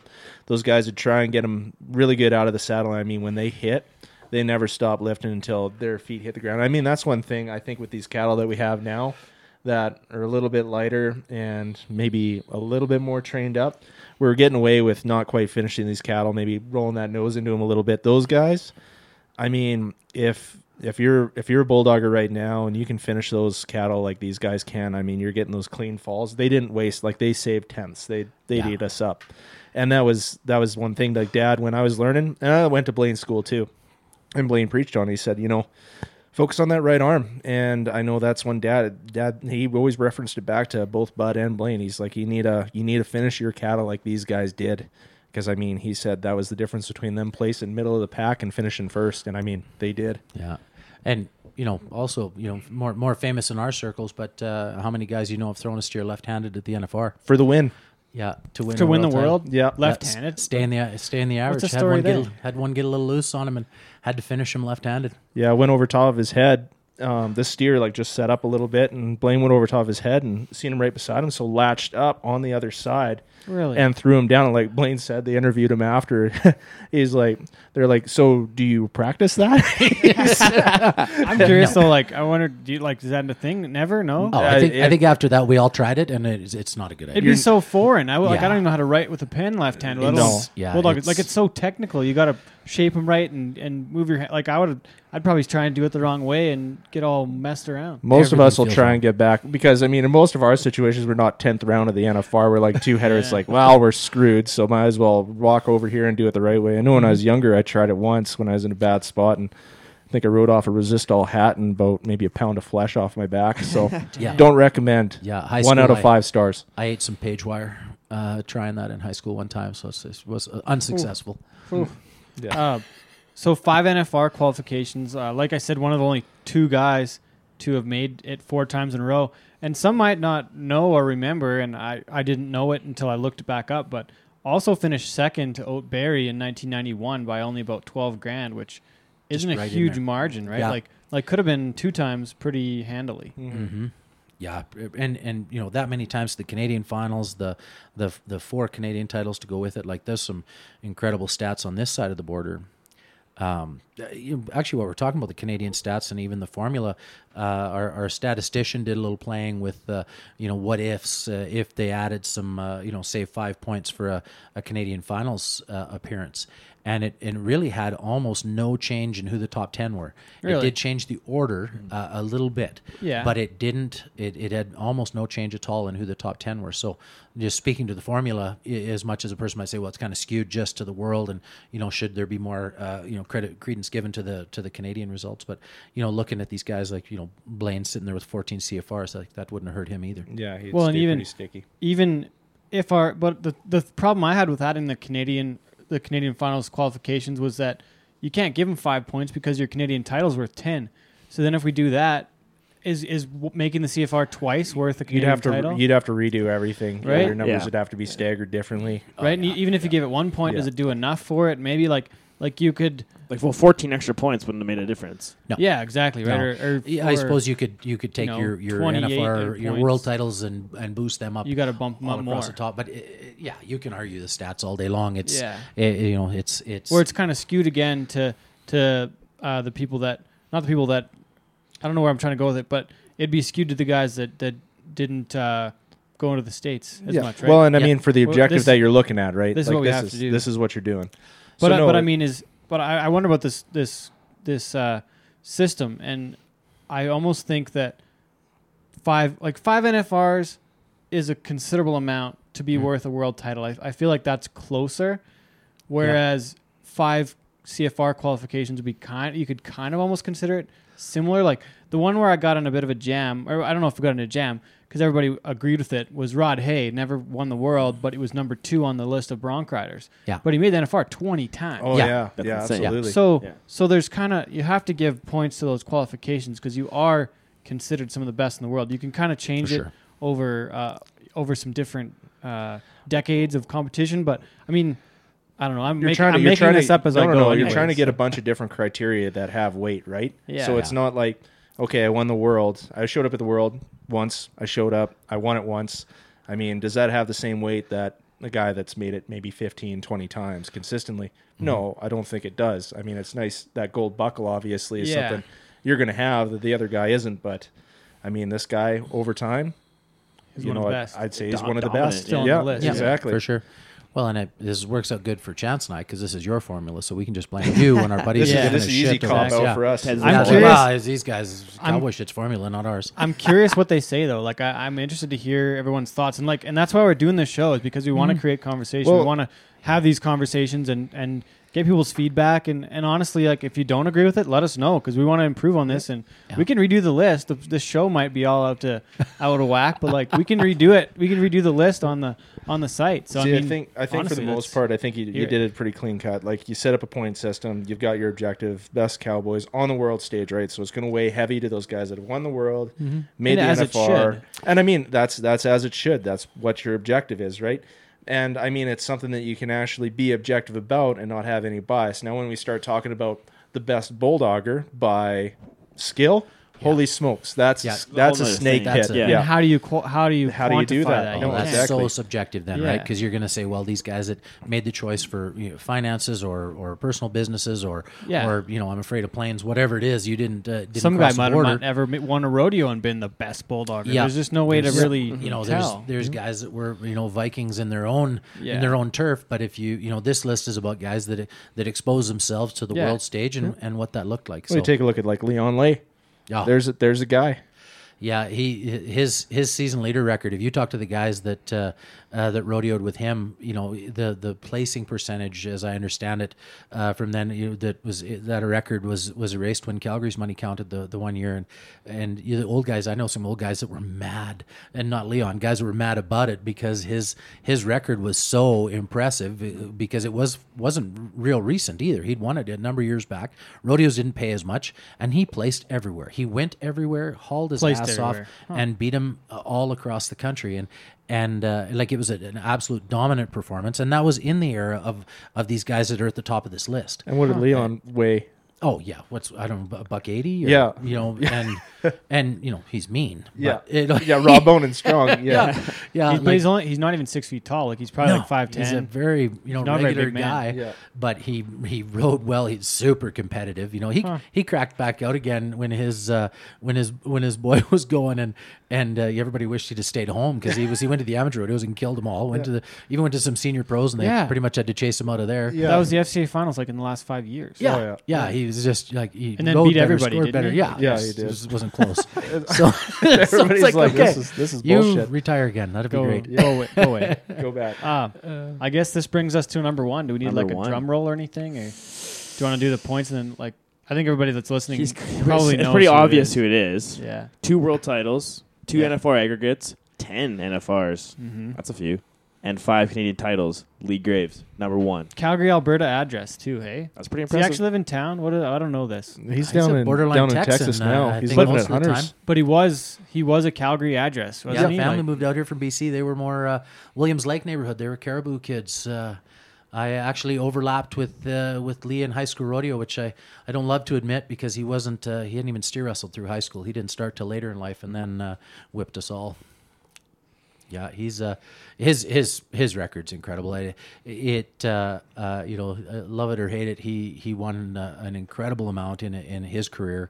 Rode some fantastic horses. That that Jesse horse that he had, uh, was the angriest horse on the road. He would he would you know drop your feet and then he'd do this high speed lap at the end of the arena, and you needed to be careful, uh, the guys that rode him, because he'd make this loop, and if he happened to line you out, he might run you over. Well, I remember the one time he damn he run at the back end and then the the the stirrup flip back over the saddle horn. he yeah. did not like that, and it was like pick up ten gears and run scary fast. And like, this horse Yeah. is going to implode. one of the one of the fastest steer wrestling horses of all time, I would have to say. But uh, one of the things that I, I want to say about Lee uh, in is that in the steer wrestling event, there are some people now, and and chances all swell up here on his on his rebel energy. But he's uh, these guys that take the the physicality and the the the athletics the athletic side of it more seriously than what than what most people did and what was ever done historically. Lee was one of those guys that was always in excellent shape, put the time in in the gym, uh, was flexible took the athletic side of it extremely seriously. Because I mean when we were in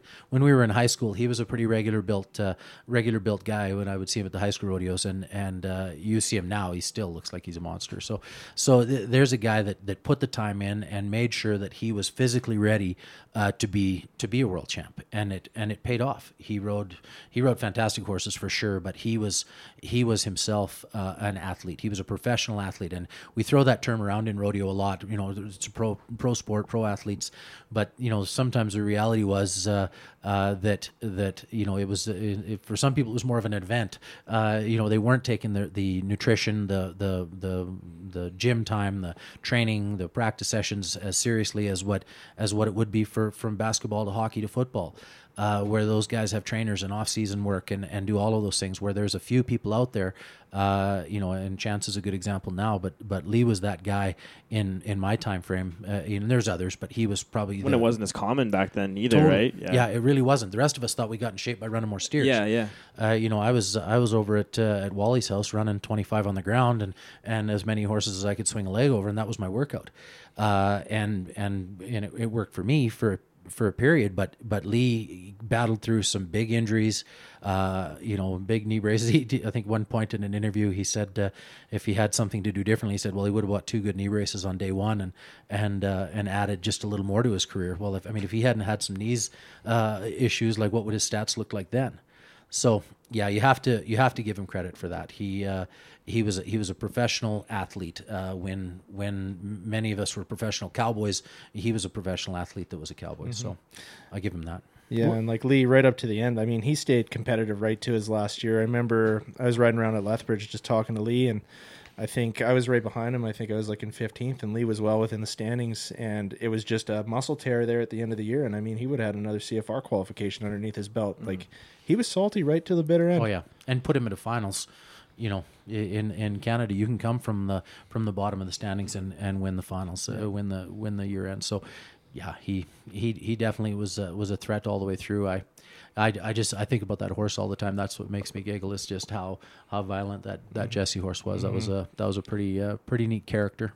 originally from Chilliwack, BC, and uh, and go back 1995 won the all around title in Calgary.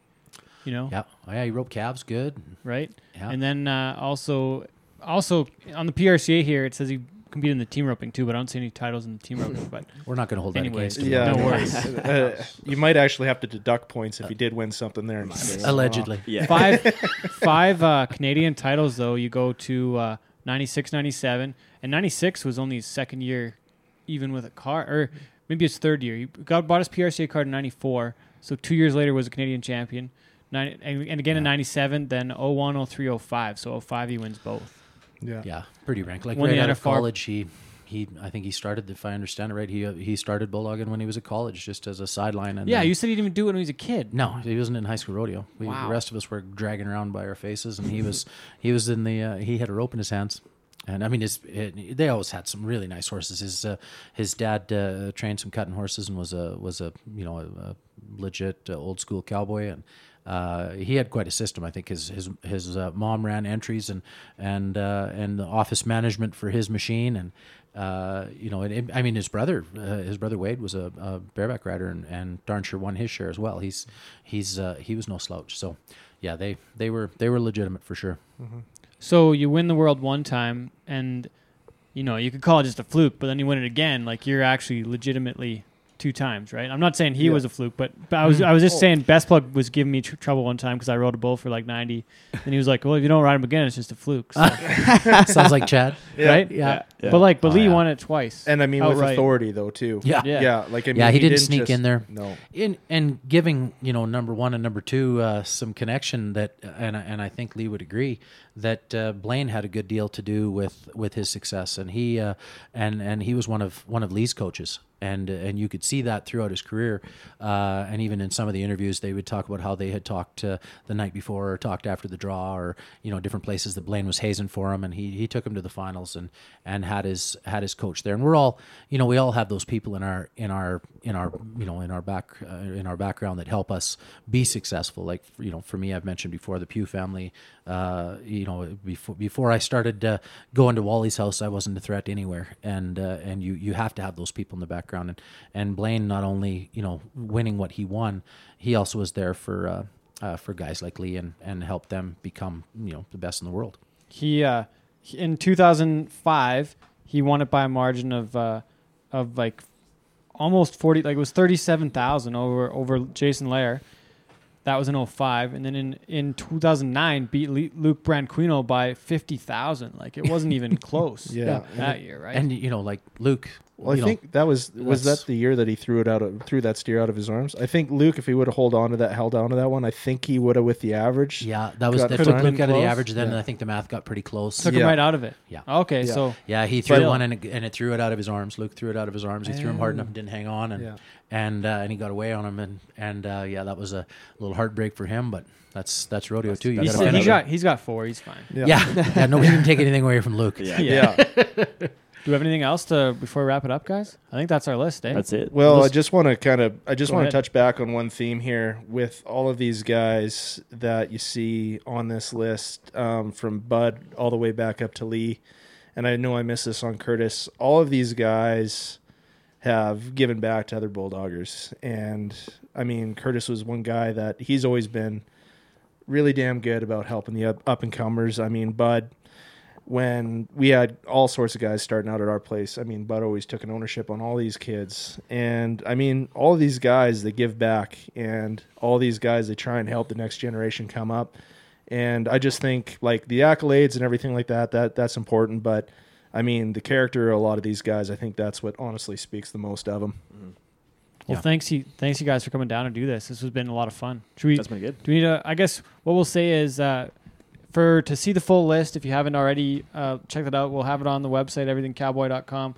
Um, you'll be able to see the full list there and a write up of each guy and what they've done. If if you haven't already read it, but just if you want to see the full list back there, uh, check it out. Check out the site. Check out other previous shows. Again, Chance was on episode sixty one. Tells his story of almost almost dying died. to go to make the making the CFR. You know, for the first time later that year. So, um, yeah, Craig, thanks for doing this. This was awesome. Thanks for coming down. Dudley, thanks for having us. It's been fun.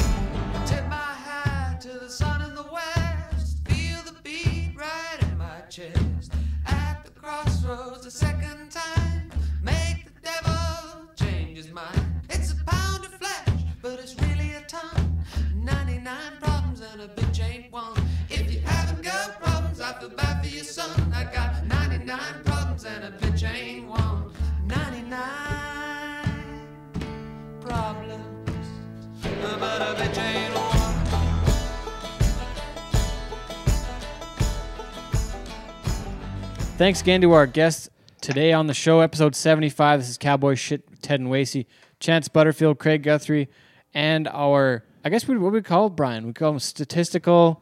Uh, He's basically the Slade Long of steer wrestling. he's the what? Oh, Slade Long. Slade Of, Long of yeah, it's like prodoggerstats.com. Brian Neal yeah. at 71 pro underscore wrestlings. at 71 underscore tiny on Twitter. Hit him up if you want to follow some more rodeo fan. He's got all the info. He did all the stats for the show. He looked up everything. We'd had to vet a few things. He gave Curtis Cassidy a couple extra points on NFR qualification. That was a little premature, but it's there now. So this show we did before the finals of the standings. But anyways, uh, it was a great, uh, great work by Brian. Got to say thanks again to him. He basically did all the homework for the show. Wasey and I did not do any at all this time. We don't know a lot about bulldoggers. We're thankful. We're thankful for for Craig and uh, And Chance, Chance. for helping us out. They Yeah. basically like held our hand through the whole way. So Basically, and Craig that big time. Craig even cooked the burgers at lunchtime. It was awesome. he went full dad. Yeah, Great full guy. dad. Yeah, really hooked us up. Does he still have huge sideburns? I haven't seen him in a few Oh years. yeah, Yeah, he does. sideburn machine. That's awesome. He looks has- like he could be part of like the Hell's Angels. Like he puts up. He just saw him walking down the street. Like that guy's a Hell's Angel. But he's the nicest man. He is. he's a great dude. nice yeah, man. unbelievable guy.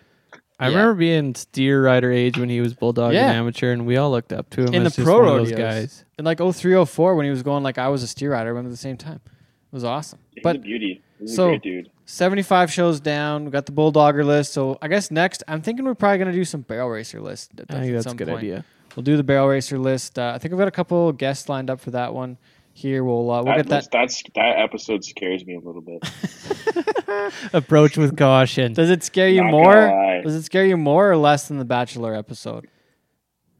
Mm, less, but pretty close. Like, are you What nervous to weigh in with an opinion? It's like or- okay, it's like when you show up to the rodeo and you have to walk by the barrel race, the barrel horses to get behind the chutes. That's what I'm feeling oh, going into the barrel racer list show. but You're it's going to like- be I'm two like, hours of that You're like on, you're a little bit like I'm on edge a little bit. Like you could get run over, but you also you might be okay. Well, I'm glad with this show I wasn't the one to call a Cassidy an asshole. So, I mean, there's a bonus. so should get less fight opportunities out of this one, but we'll see. But anyways, I'm just pumped. I'm just pumped to bring my stacked barrel racing resume to that show. I've never lost a jackpot. oh, that's Really? good. I'm two for two. I'm two for two on the Oh, jackpot. You'll not even not the even a one for one. Not even a one for one. Eh? Like I I Two competed and I was bad, but this was like it was for charity, and I was like I was My it was last- pretty last scary. Those horses go jackpot I pretty went fast. in, I beat a CFR qualifier That's neat. We won't, we without won't- a saddle. we won't- without a saddle. We won't name who that is because they might not appreciate that. But uh, let's talk. I wanted to fit one of these things in where we talk about some of our craziest stories because we, we had my dad's birthday the other night in Drayton there, and he told this story. And so he used to work in the oil field. Like he worked in the oil field for most of his life, but he uh, was away a lot. And this was at, at his place in Whitewood.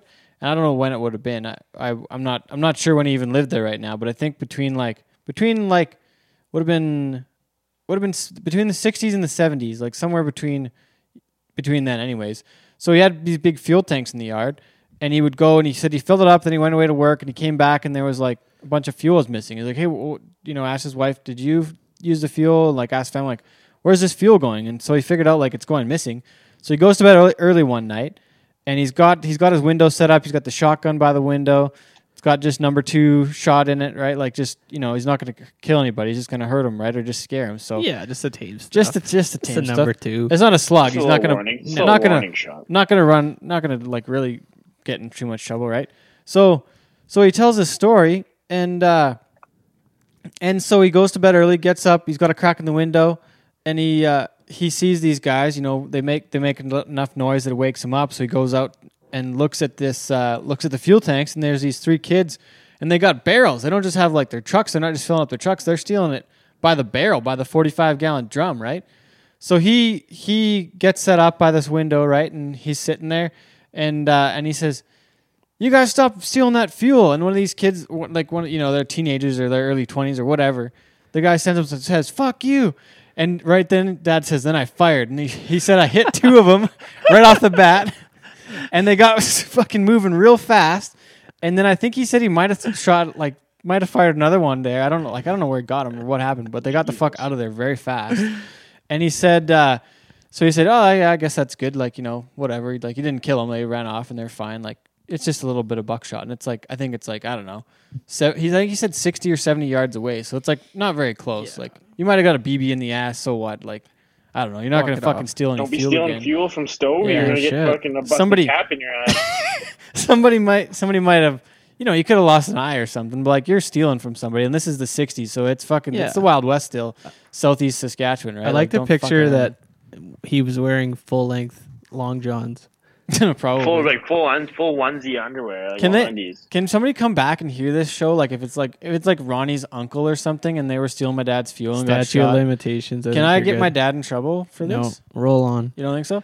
Okay, so then he says the doctor, like the town doctor, was like a friend that came by once in a while, and like he had to walk by the house or drive by the house on the way home. So he would like, so the next day he shows up at like noon at like lunchtime, and they're having. He says the doctor's favorite drink was a vodka and orange juice, so he's having a vodka OJ screwdriver at lunchtime. Yeah, not like dad's scotch in the morning and his coffee, and he's probably done this since he was since that age, right? So, so the doctor comes by, and the doctor's like visiting with him, whatever. He's like, "Hey, you would wouldn't know anything about this, eh? I had these, uh, and, he, and this, and dad says he had he had these this twinkle in his eye, like he had a little spark. He's like, "You wouldn't know anything about these guys."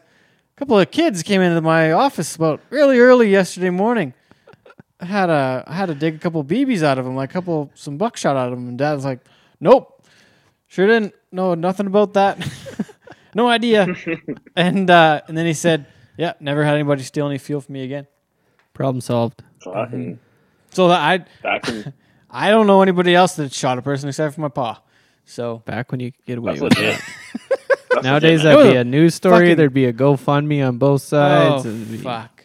I don't even know. I just thought about that and I'm like, that's some fucking cowboy shit. if I could ever define it, Brought to you by Stovey. that's that is some wild shit. So I You thought steal that. fuel for me? I must have kept in your ass, bitch. So I thought we should. Uh, I I texted you a little while ago saying what's your craziest story, Waste, and Sean's got one too. So if you want to, you can go. Craziest dad story. Well, just any any craziest story of Yeah, I got somebody one you know I or got a pretty good family. one about my dad. Okay, go ahead, Waste. You got it. Um, so this would have been I'd have been like probably eleven or twelve. My first year bantam. We were living in Peace River at the time, and my dad was coaching our team as well. I was like playing bantam double A or something, and um, we freaking we're going from Peace River to a tournament in Edmonton, and we uh, got the lin- like my brother's team was also playing.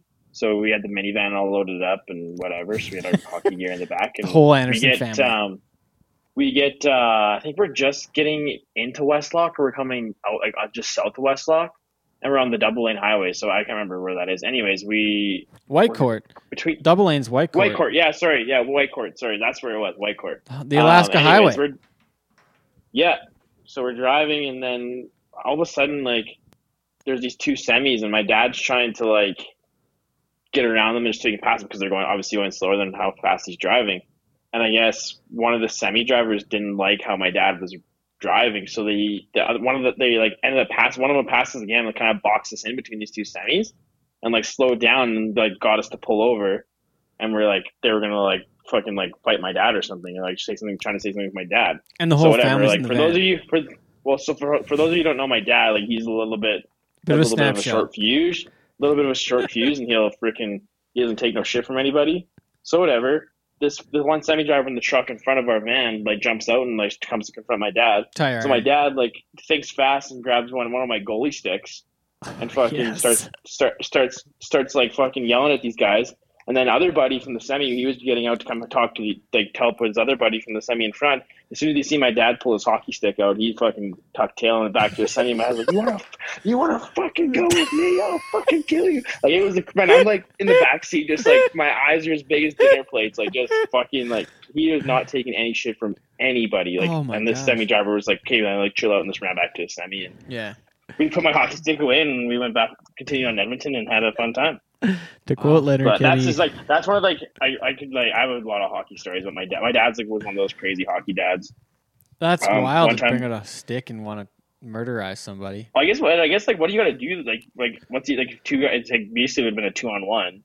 So in his situation, like I would have grabbed a hockey stick too, and then you just go crazy, and people are like, hey, well this guy's actually nuts, so I'm gonna leave him alone. Yeah. Damn. My dad got suspended for like he was assistant coaching my first year midget where I was playing, and he got suspended for seven games for fighting one of the other coaches over the stanchion between the benches. Right on. Yeah, Sean- so that's just kind of like sums name's up. probably still in the record books. Oh, dude, What's my- your Letterkenny first quote? year- Even a UFC wrestler would fall out under "Do not fuck with." What's uh Sean, you had one. What's yours? yeah, I don't. My dad didn't shoot anybody or threaten to beat anybody up. I don't think. Uh, he's maybe a bit more mild than than the men that fathered you two gentlemen. I do remember um, he got talked into going on a trip with a buddy to hike base camp of Everest, and he's he's not really an avid hiker. He's an adventurist. Like he goes, you know, he's rode his motorbike to Alaska and whatnot. But he did go on that trip, and then while he was there was when um, there was a large earthquake slash avalanche, if I remember right. At base camp, right of Everest. Like it was Yeah, like two years ago, wasn't it? It wasn't threatening to his life, but he was stuck in Nepal for a while. The airport was closed. My mom couldn't get a hold of him. There was a few For like how long? Uh, three or four days of radio silence. And I where was your mom at? Canada? Holy shit! Yeah. Oh wow, Ness net did not hear from him for four days, and there was an yeah, avalanche. and then it took a while to get out of there because the airport was closed, and I don't know, they were sleeping in a barn and whatnot. It was a pretty Wow, pretty interesting ranchy. story. Holy fuck! Of all the times to be there, hey. What? So where were they when the avalanche happened? I think they were on their way up, but not close to base camp. If they were the- in base camp, they'd have been in trouble. They might have been in bad shape. yeah. Jeez. Wow. That's scary. That's some wild stories. Holy shit. So, I guess getting back to the podcast side of things and like rodeo part of stuff we talk about, we had a few Canadians make the NFR, but this show's kind of like got less Canadian lately as far as as far as the content. So we're not too concerned that way. We did this whole show on the top ten Bulldoggers. So I guess if you don't know there are five Canadians that made the NFR yet, then now you do. Uh, Zeke Thurston, Orin Larsen, two t- two team roping headers for the first time in a couple years. Um, Colton Levi qualified a couple years ago now. Would have been 16 where Colton was there too. I forget now. Was it the same year they won? Those guys. It I might have think been. it was. What else? And then uh, Curtis Cassidy in the Bulldog, and so you got the five. So five guys going to the NFR. We got uh, uh, Shelby Boisjoli is going to the uh, breakaway NFR on that side of things. She's living in Stephenville, going to school there. I guess you kind of count cool that thing, as a eh? kind of kind of count that as an NFR qualification now. I guess for for her, and then uh, PBR World Finals. If you didn't hear it yet, going to Arlington, Texas, to the AT&T Stadium, home of the Dallas Cowboys. Currently one and three. So is, are guys like are international guys going to get to go to that who are in the top thirty-five? Where the well, Brock's forty fifth, and I don't I don't see us having many more events. Dakota was 29th last I looked. Yeah, I think he looked quite a while ago. I think he's still a ways back, but I, I don't know. I have to double check. Sean's doing some research here, quick. He might be still there, but there's like just the other. I think there's the other day. Oh, okay. I'm sorry. I, I might be way off. But I, I think they didn't let him. I think they're maybe banning him because he turned something down. Like maybe he got. He might not get to go anyways. He's 29th in the world right now Right now. Mm-hmm. Huh. at this very juncture. Okay. Well, I don't know. I don't know then. I can't even tell you. I guess we'll talk because our next guest we've got him lined up. He's going to be on the show is uh, PBR CEO Sean Gleason, The Gleason CEO. to talk about that very uh, very topic about the World Finals moving uh, to Arlington. So, and among among other Yeah, I have things, a question. I have a question for you guys about this. A question Uh, for do you. Is there a chance that we see the any either of these finals stay in Texas after this year? Uh, Interesting. I don't think so. I think they'll both go back to Vegas when Vegas opens up. What if COVID's still a factor though? Mm, then possibly. But I don't know. Everything's such so up in the air right now, but I don't think they would stay there. There is a contract that's uh, there is a contract that's in place where the NFR only left for one year, uh, and there's and it's in it's on paper it's supposed to go back to Vegas next year. So I don't think it'll stay in Texas. The Texans probably want to stay in Texas, obviously, but I don't think it'll stay. I don't think there's Of enough. course they do. Yeah, I don't. I don't. I don't. I don't think so.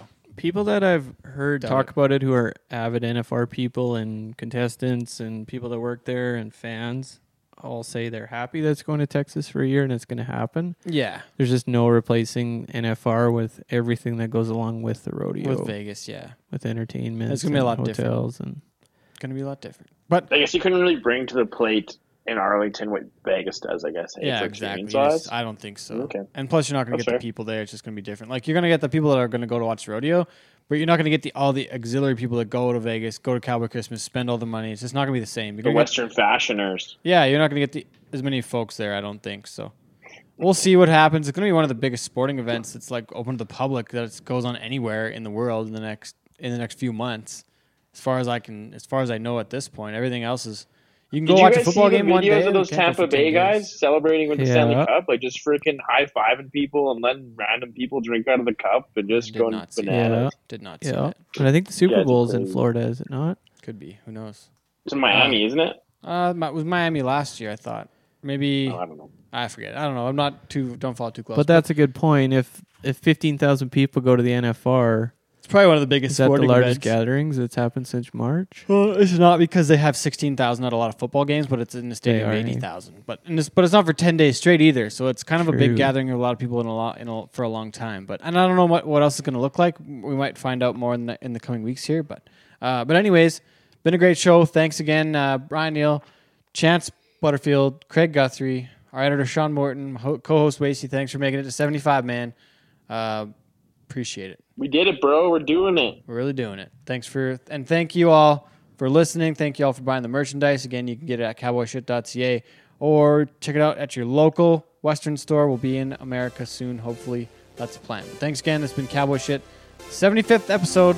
Ted Stove and Wasey Anderson. Thanks for listening.